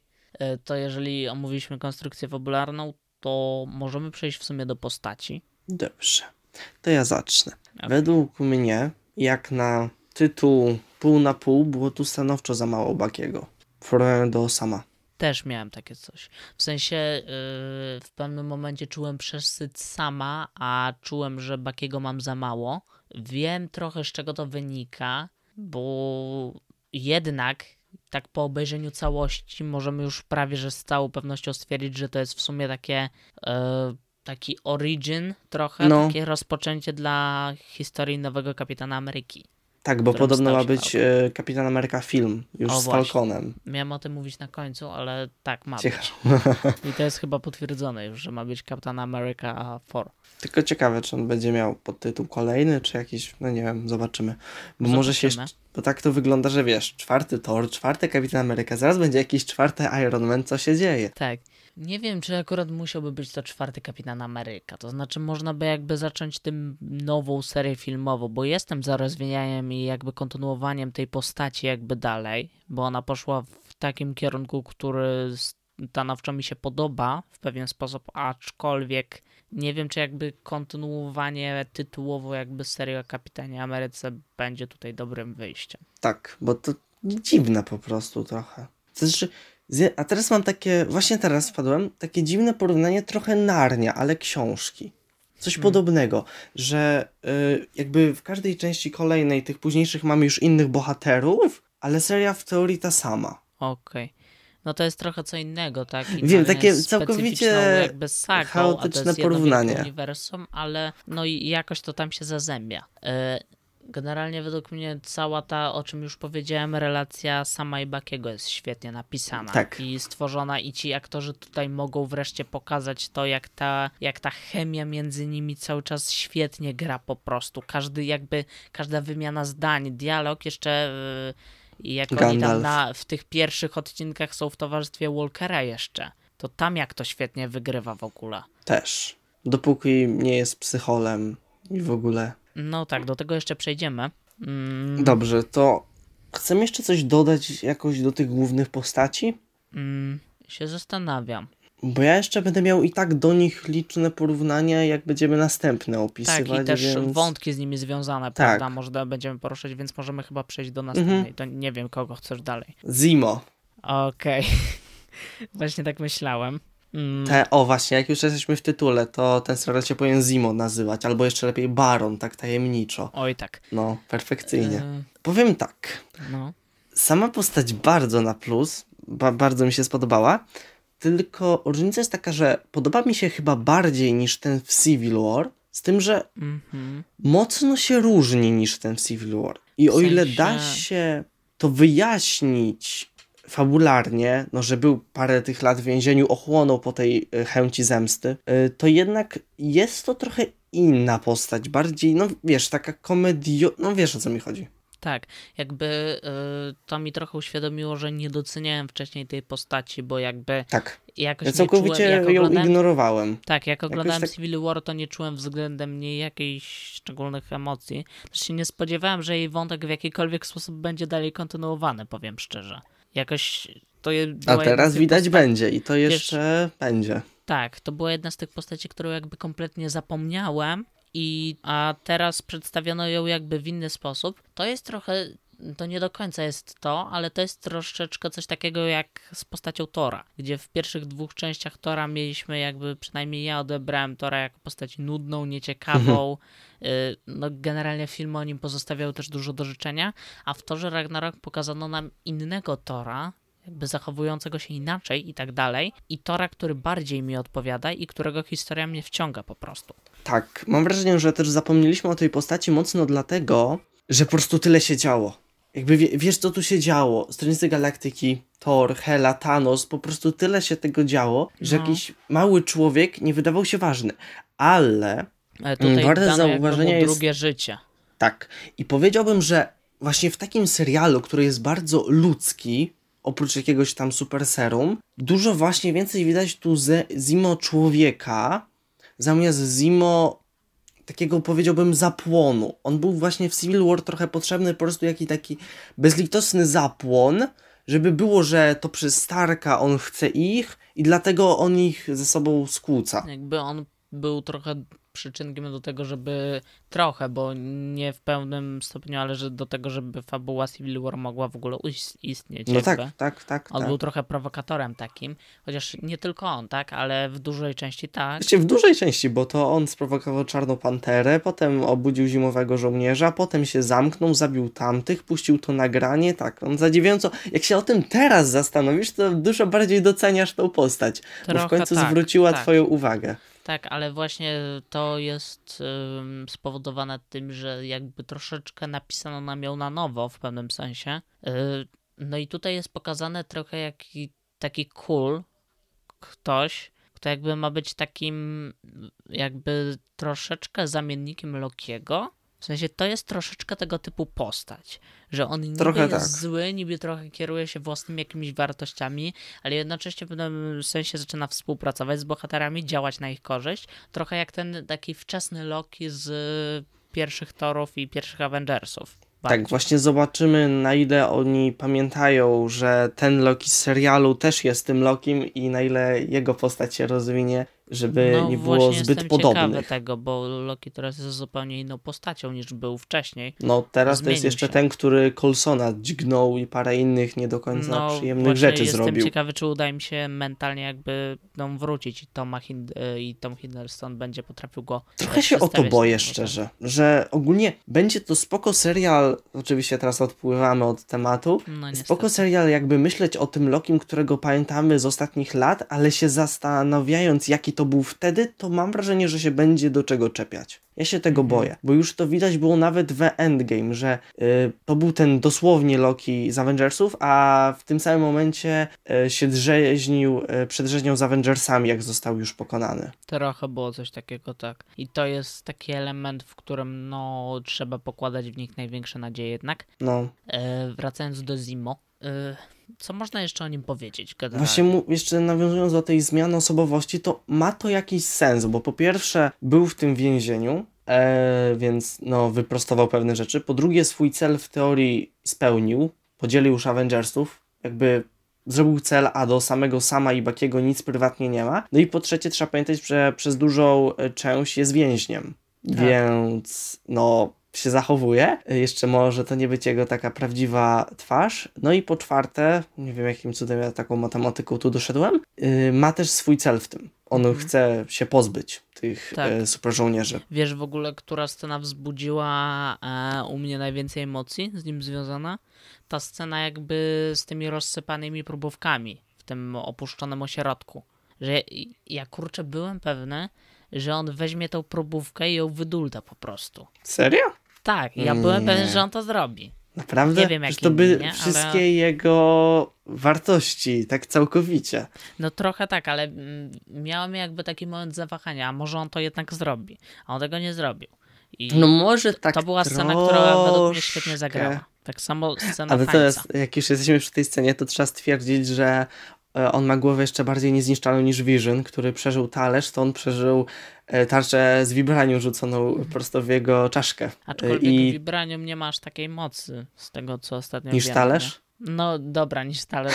ale Generalnie z tą tarczą to jest duży problem w ogóle tutaj. Tak. jeżeli miałbym o tym powiedzieć, bo jakby ona poza tym, że po prostu miała mieć siłę i miała być dosyć taka niezniszczalna, to miała mieć chyba jeszcze coś takiego, że jakby y, potrafi w pewien sposób jakby odbijać się od obiektów jakby.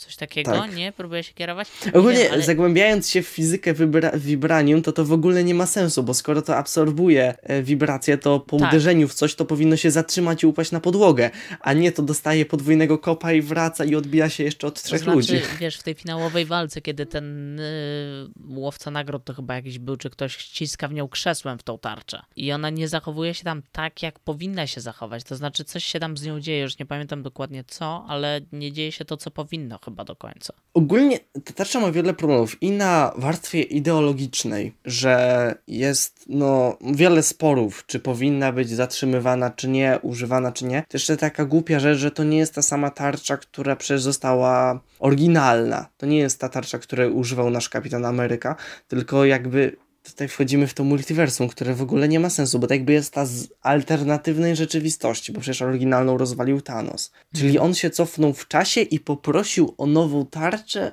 Jakoś to jest takie... Nie wiem, o co dokładnie z tym chodzi. Szczególnie, że ona inaczej wygląda. Ale nie też wiem, czy mnie to zauważyłeś, bo ona inaczej wygląda całkowicie. Projekt gwiazdy i kolory. Trochę tak, A, ale też mnie, nie wiem, zastanawia w jakiś sposób, dlaczego sam w jakikolwiek sposób ufał, że rząd USA po prostu zamknie tą tarczę w gablocie. Przecież rząd jest zły, jak oni nie chcieli Visiona pogrzebać, bo Vibranium już dużo warte. W najlepszym wiem, no, wypadku by ale- ją przetopili i zastąpili atrapą w gablocie. To tak optymistycznie. Trochę tak, no ale jakim cudem sam uwierzył, że oni zamkną ją w gablocie i nie dadzą komuś innemu, kto nie jest powołany do końca do tego, no to nie wiem. Znaczy właśnie sam jest mocno naiwny. Mam wrażenie, że Steve był takim akurat po środku i tutaj to nie jest moja niestety, aż takich mądrych przemyśleń nie mam. E, jeden komentarz w internecie, że e, w amerykańskiej fladze e, właśnie biały kolor symbolizuje niewinność i takie rzeczy, co nie?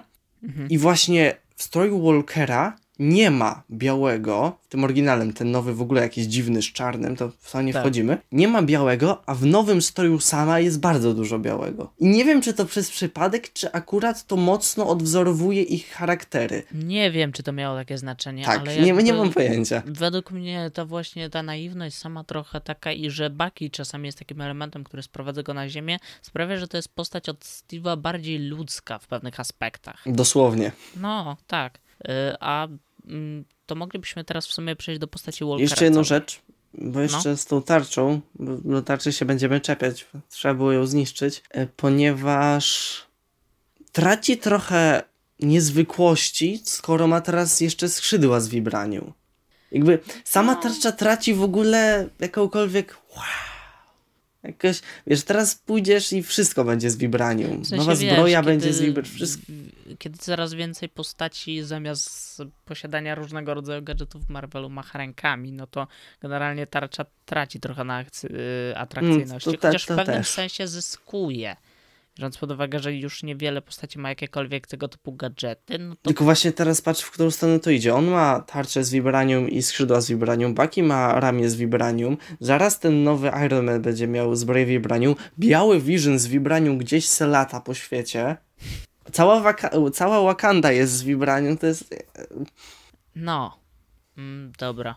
To możemy przejść do postaci Walkera teraz, myślisz? Tak, To już jakie trochę są generalnie twoje odczucia a propos tej postaci? Jak się zmieniały w sensie w tej pierwszej scenie, bo się pojawił generalnie jak pokazali go w ostatniej scenie pierwszego odcinka. To się pojawił Bardzo w inter- niefortunnie wypadła jego szczęka w tej pierwszej scenie. Nie wiem, jak to się stało. No, Już nigdy tak, potem nie tak. wyglądał jak Te wtedy. memy Jakoś tak... się pokazały wszystkie i Tak. się pojawił ten hashtag not my cup. A... Co akurat było głupie. Że Żałosne według mnie jest zachowanie takich pseudofanów, bo to jest postać. W sensie, Wiadome jest, że on nie będzie tym kapitanem Ameryką, a oni się złoszczą. Jakby nie wiadomo na kogo się złoszczą. Co oni się złoszczą na wyimaginowany rząd z wiesz, serialu. po drugie, nie, ci ludzie nie wiedzieli jeszcze jak zostanie rozwinięta ta postać Właśnie o tym tak mówię, dalej. że było pewne, że to nie będzie Kapitan Ameryka. Jakby Tak. no, to było pewne. Tak. Było tak oczywiste, Ale że. też, no, to mi udowadnia jakby toksyczność większości fandomów tego typu, tak. Oj, niestety tak. No niestety.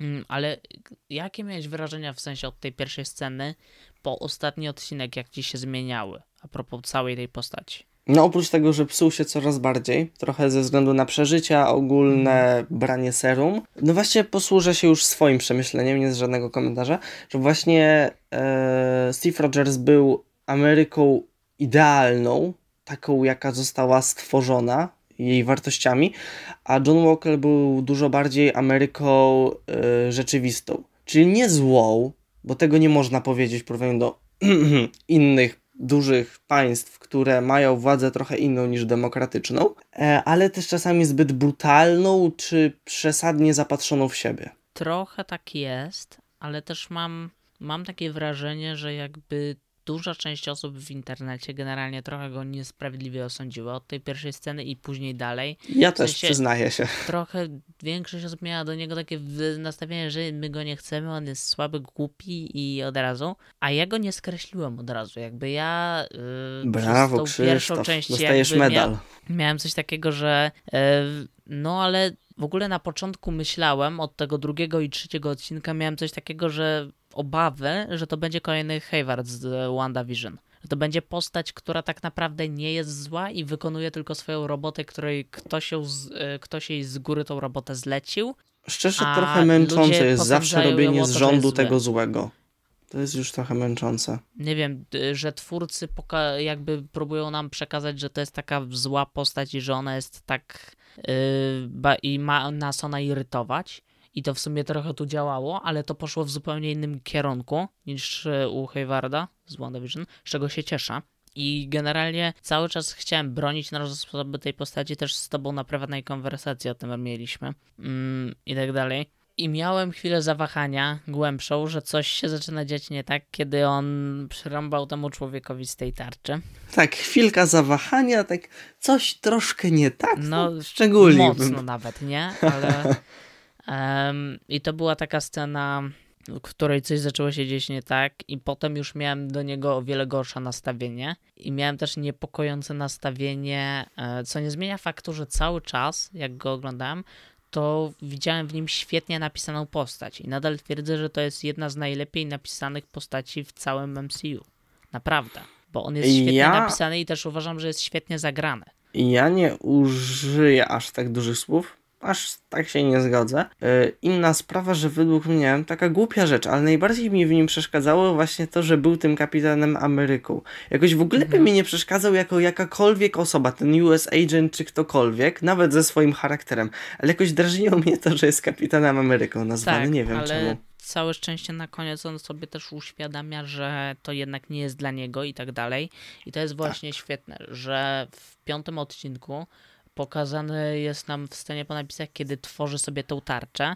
Która nie ma sensu, bo i tak, była tak, tak, wgnieciona tak, do ale to nie jest ważne w tym momencie, bo to jest symbol jakby tego, co on mm, jak dla mnie to był, tak- ja to traktowałem trochę jako taką symbolikę tego, co on w tym momencie przeżywa i tak dalej. E, A i ja wtedy byłem przekonany, że on znowu będzie walczył z Bakiem i Samem i będzie między nimi nadal konflikt jakiś. Nie wiem jak ty. Właśnie ja tak, z jednej strony tak sądziłem, z drugiej strony miałem, że gdyby tak było, to by nie mieli najmniejszych szans.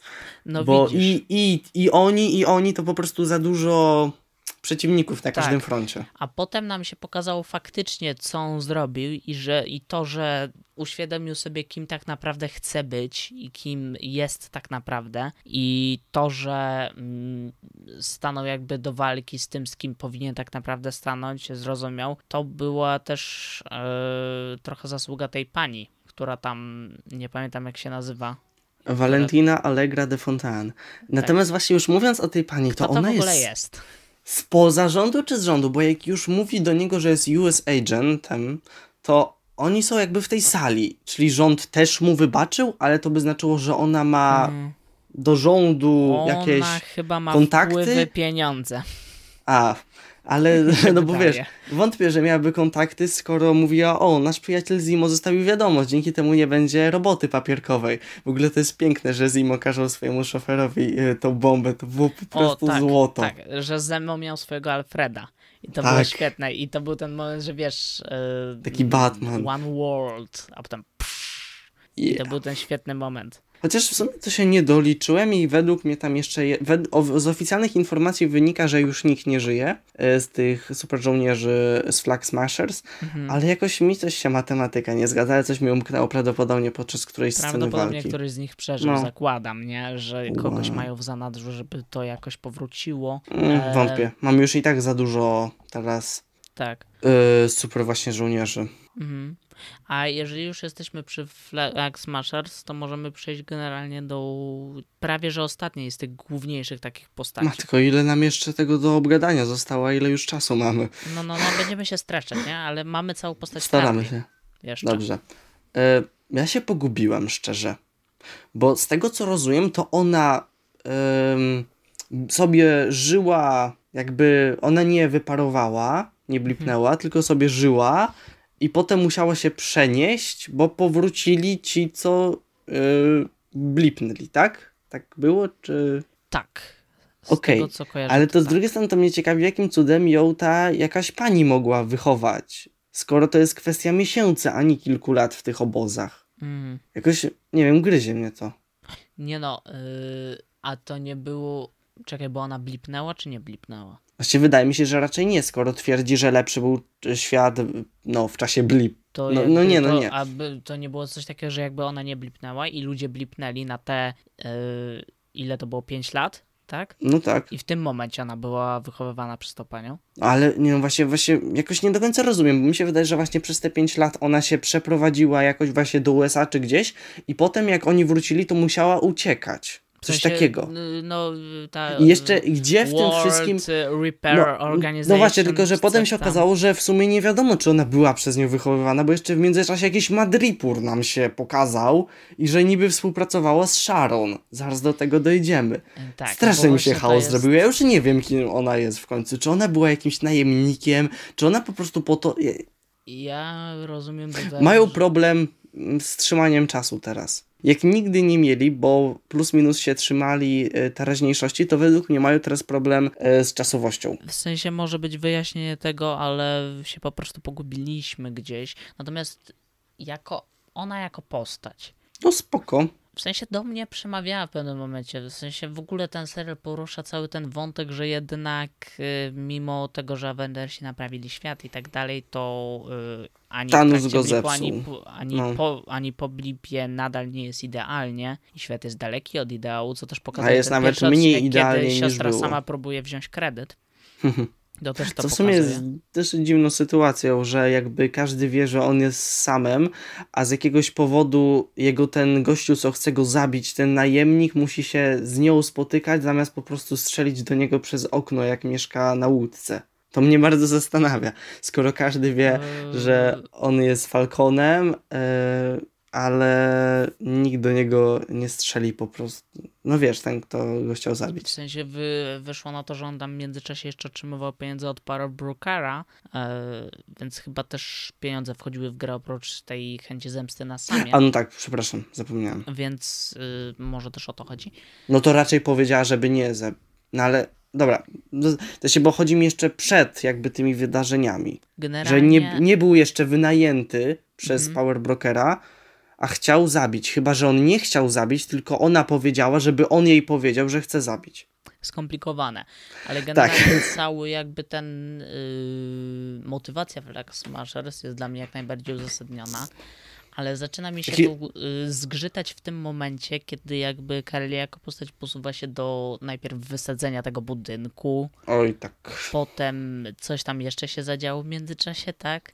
Ona nawet mm, mm, chce podpalać ciężarówki z tymi urzędnikami, żeby tylko ten, więc albo y, no tu mi się już zaczyna krzywić jako postać, to po pierwsze.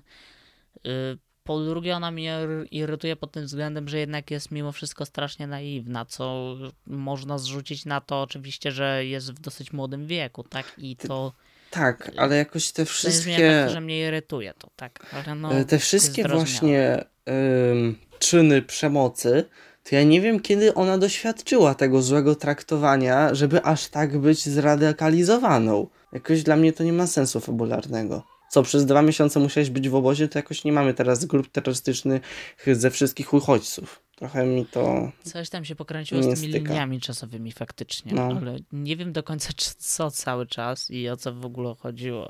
Jest tylko jeden sposób. Wikipedia, w sensie nie Wikipedia, tylko ta wiki Marvela.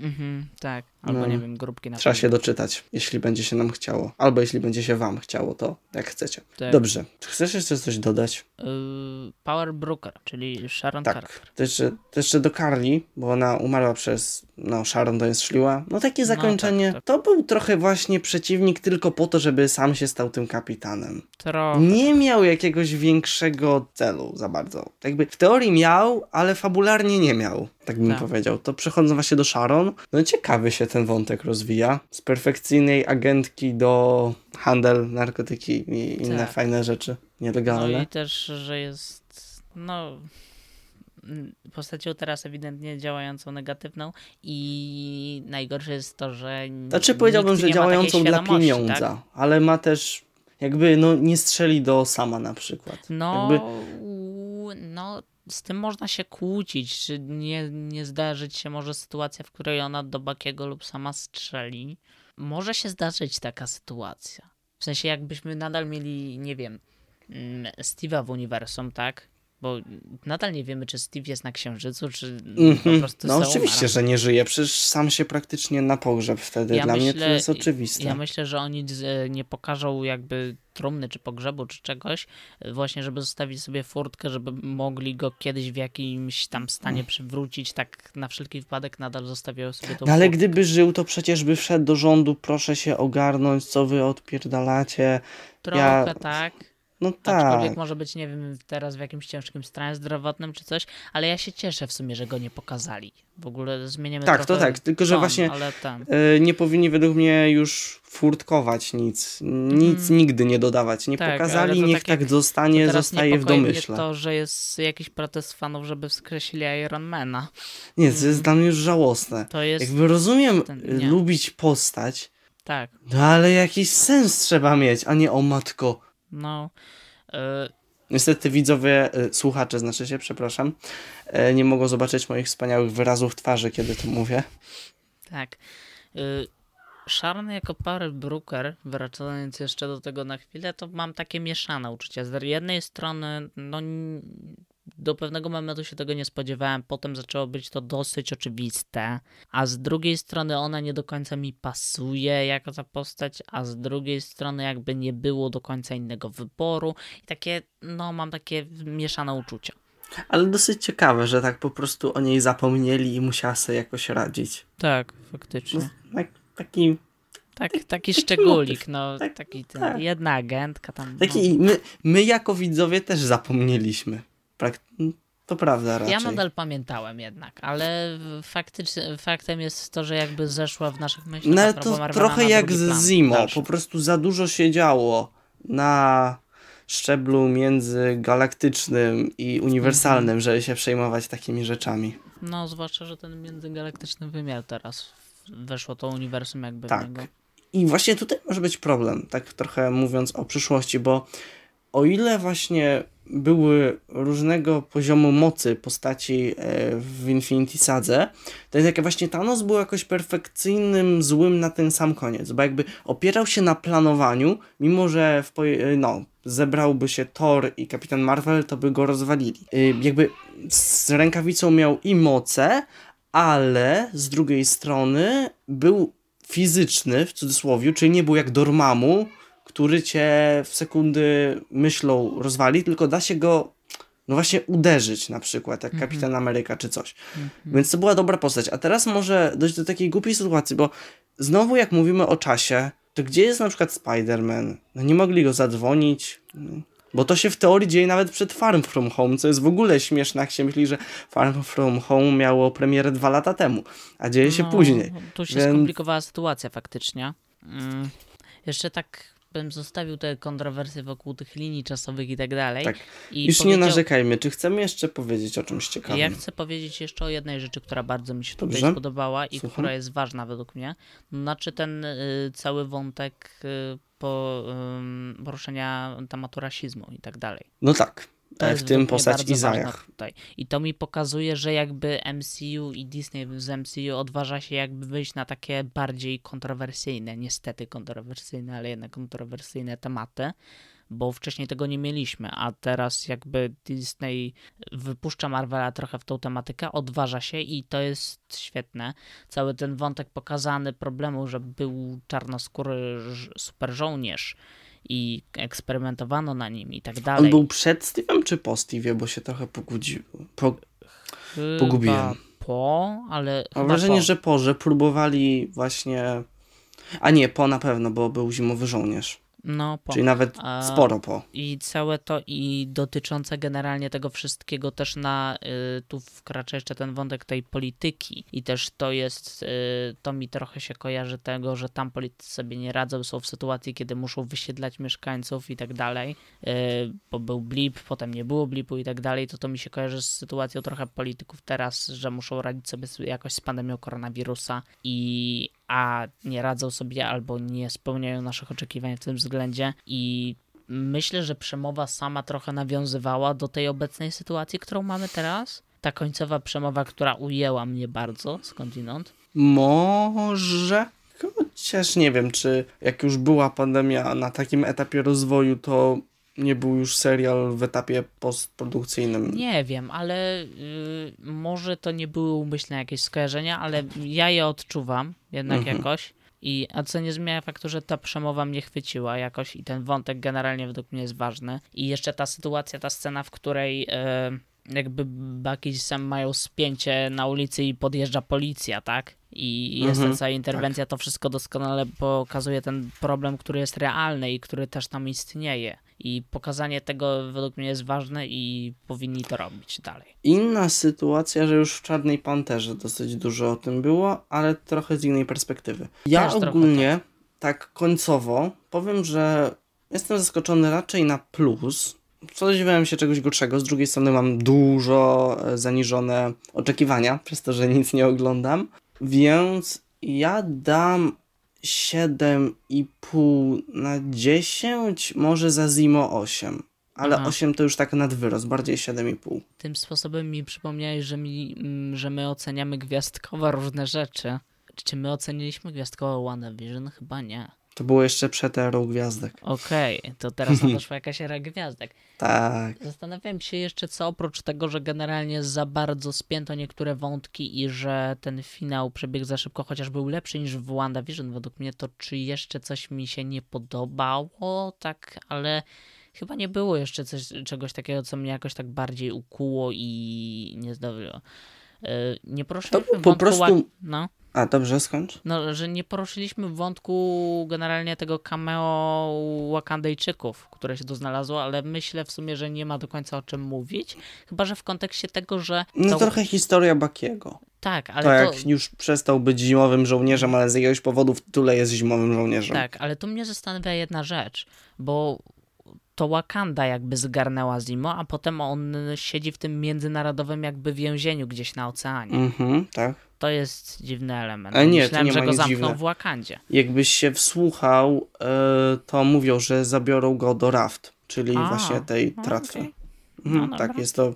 Ja No też dobra. tego nie wiedziałem, a się dowiedziałem i tak, No o, fajnie. Ale to jest sz- dziwna decyzja z ich strony jakby trochę. No, Znaczy ale, z ich No dobra. ma sens, bo mam wrażenie, że nie mają nawet praw do go wzięcia do Wakandy, to po pierwsze. No, a czy Po mają drugie, prawo obstawiam, w, że- Czy mają prawo Obsta- się z włóczniami w środku miasta? Dobra, teraz wpadłem na coś mądrzejszego. Przed chwilą dosłownie. Oni nie chcą, żeby on wiedział, gdzie oni są. O, Proste. No, tak. No. To w sumie byłby ryzykowny No. krok. No, Oj, bardzo. Jest, tak. A tak fabularnie to też chodzi o to, że tam jest ten generał i to podobno może mieć jeszcze jakieś powiązania fabularne, to trochę tak czytałem.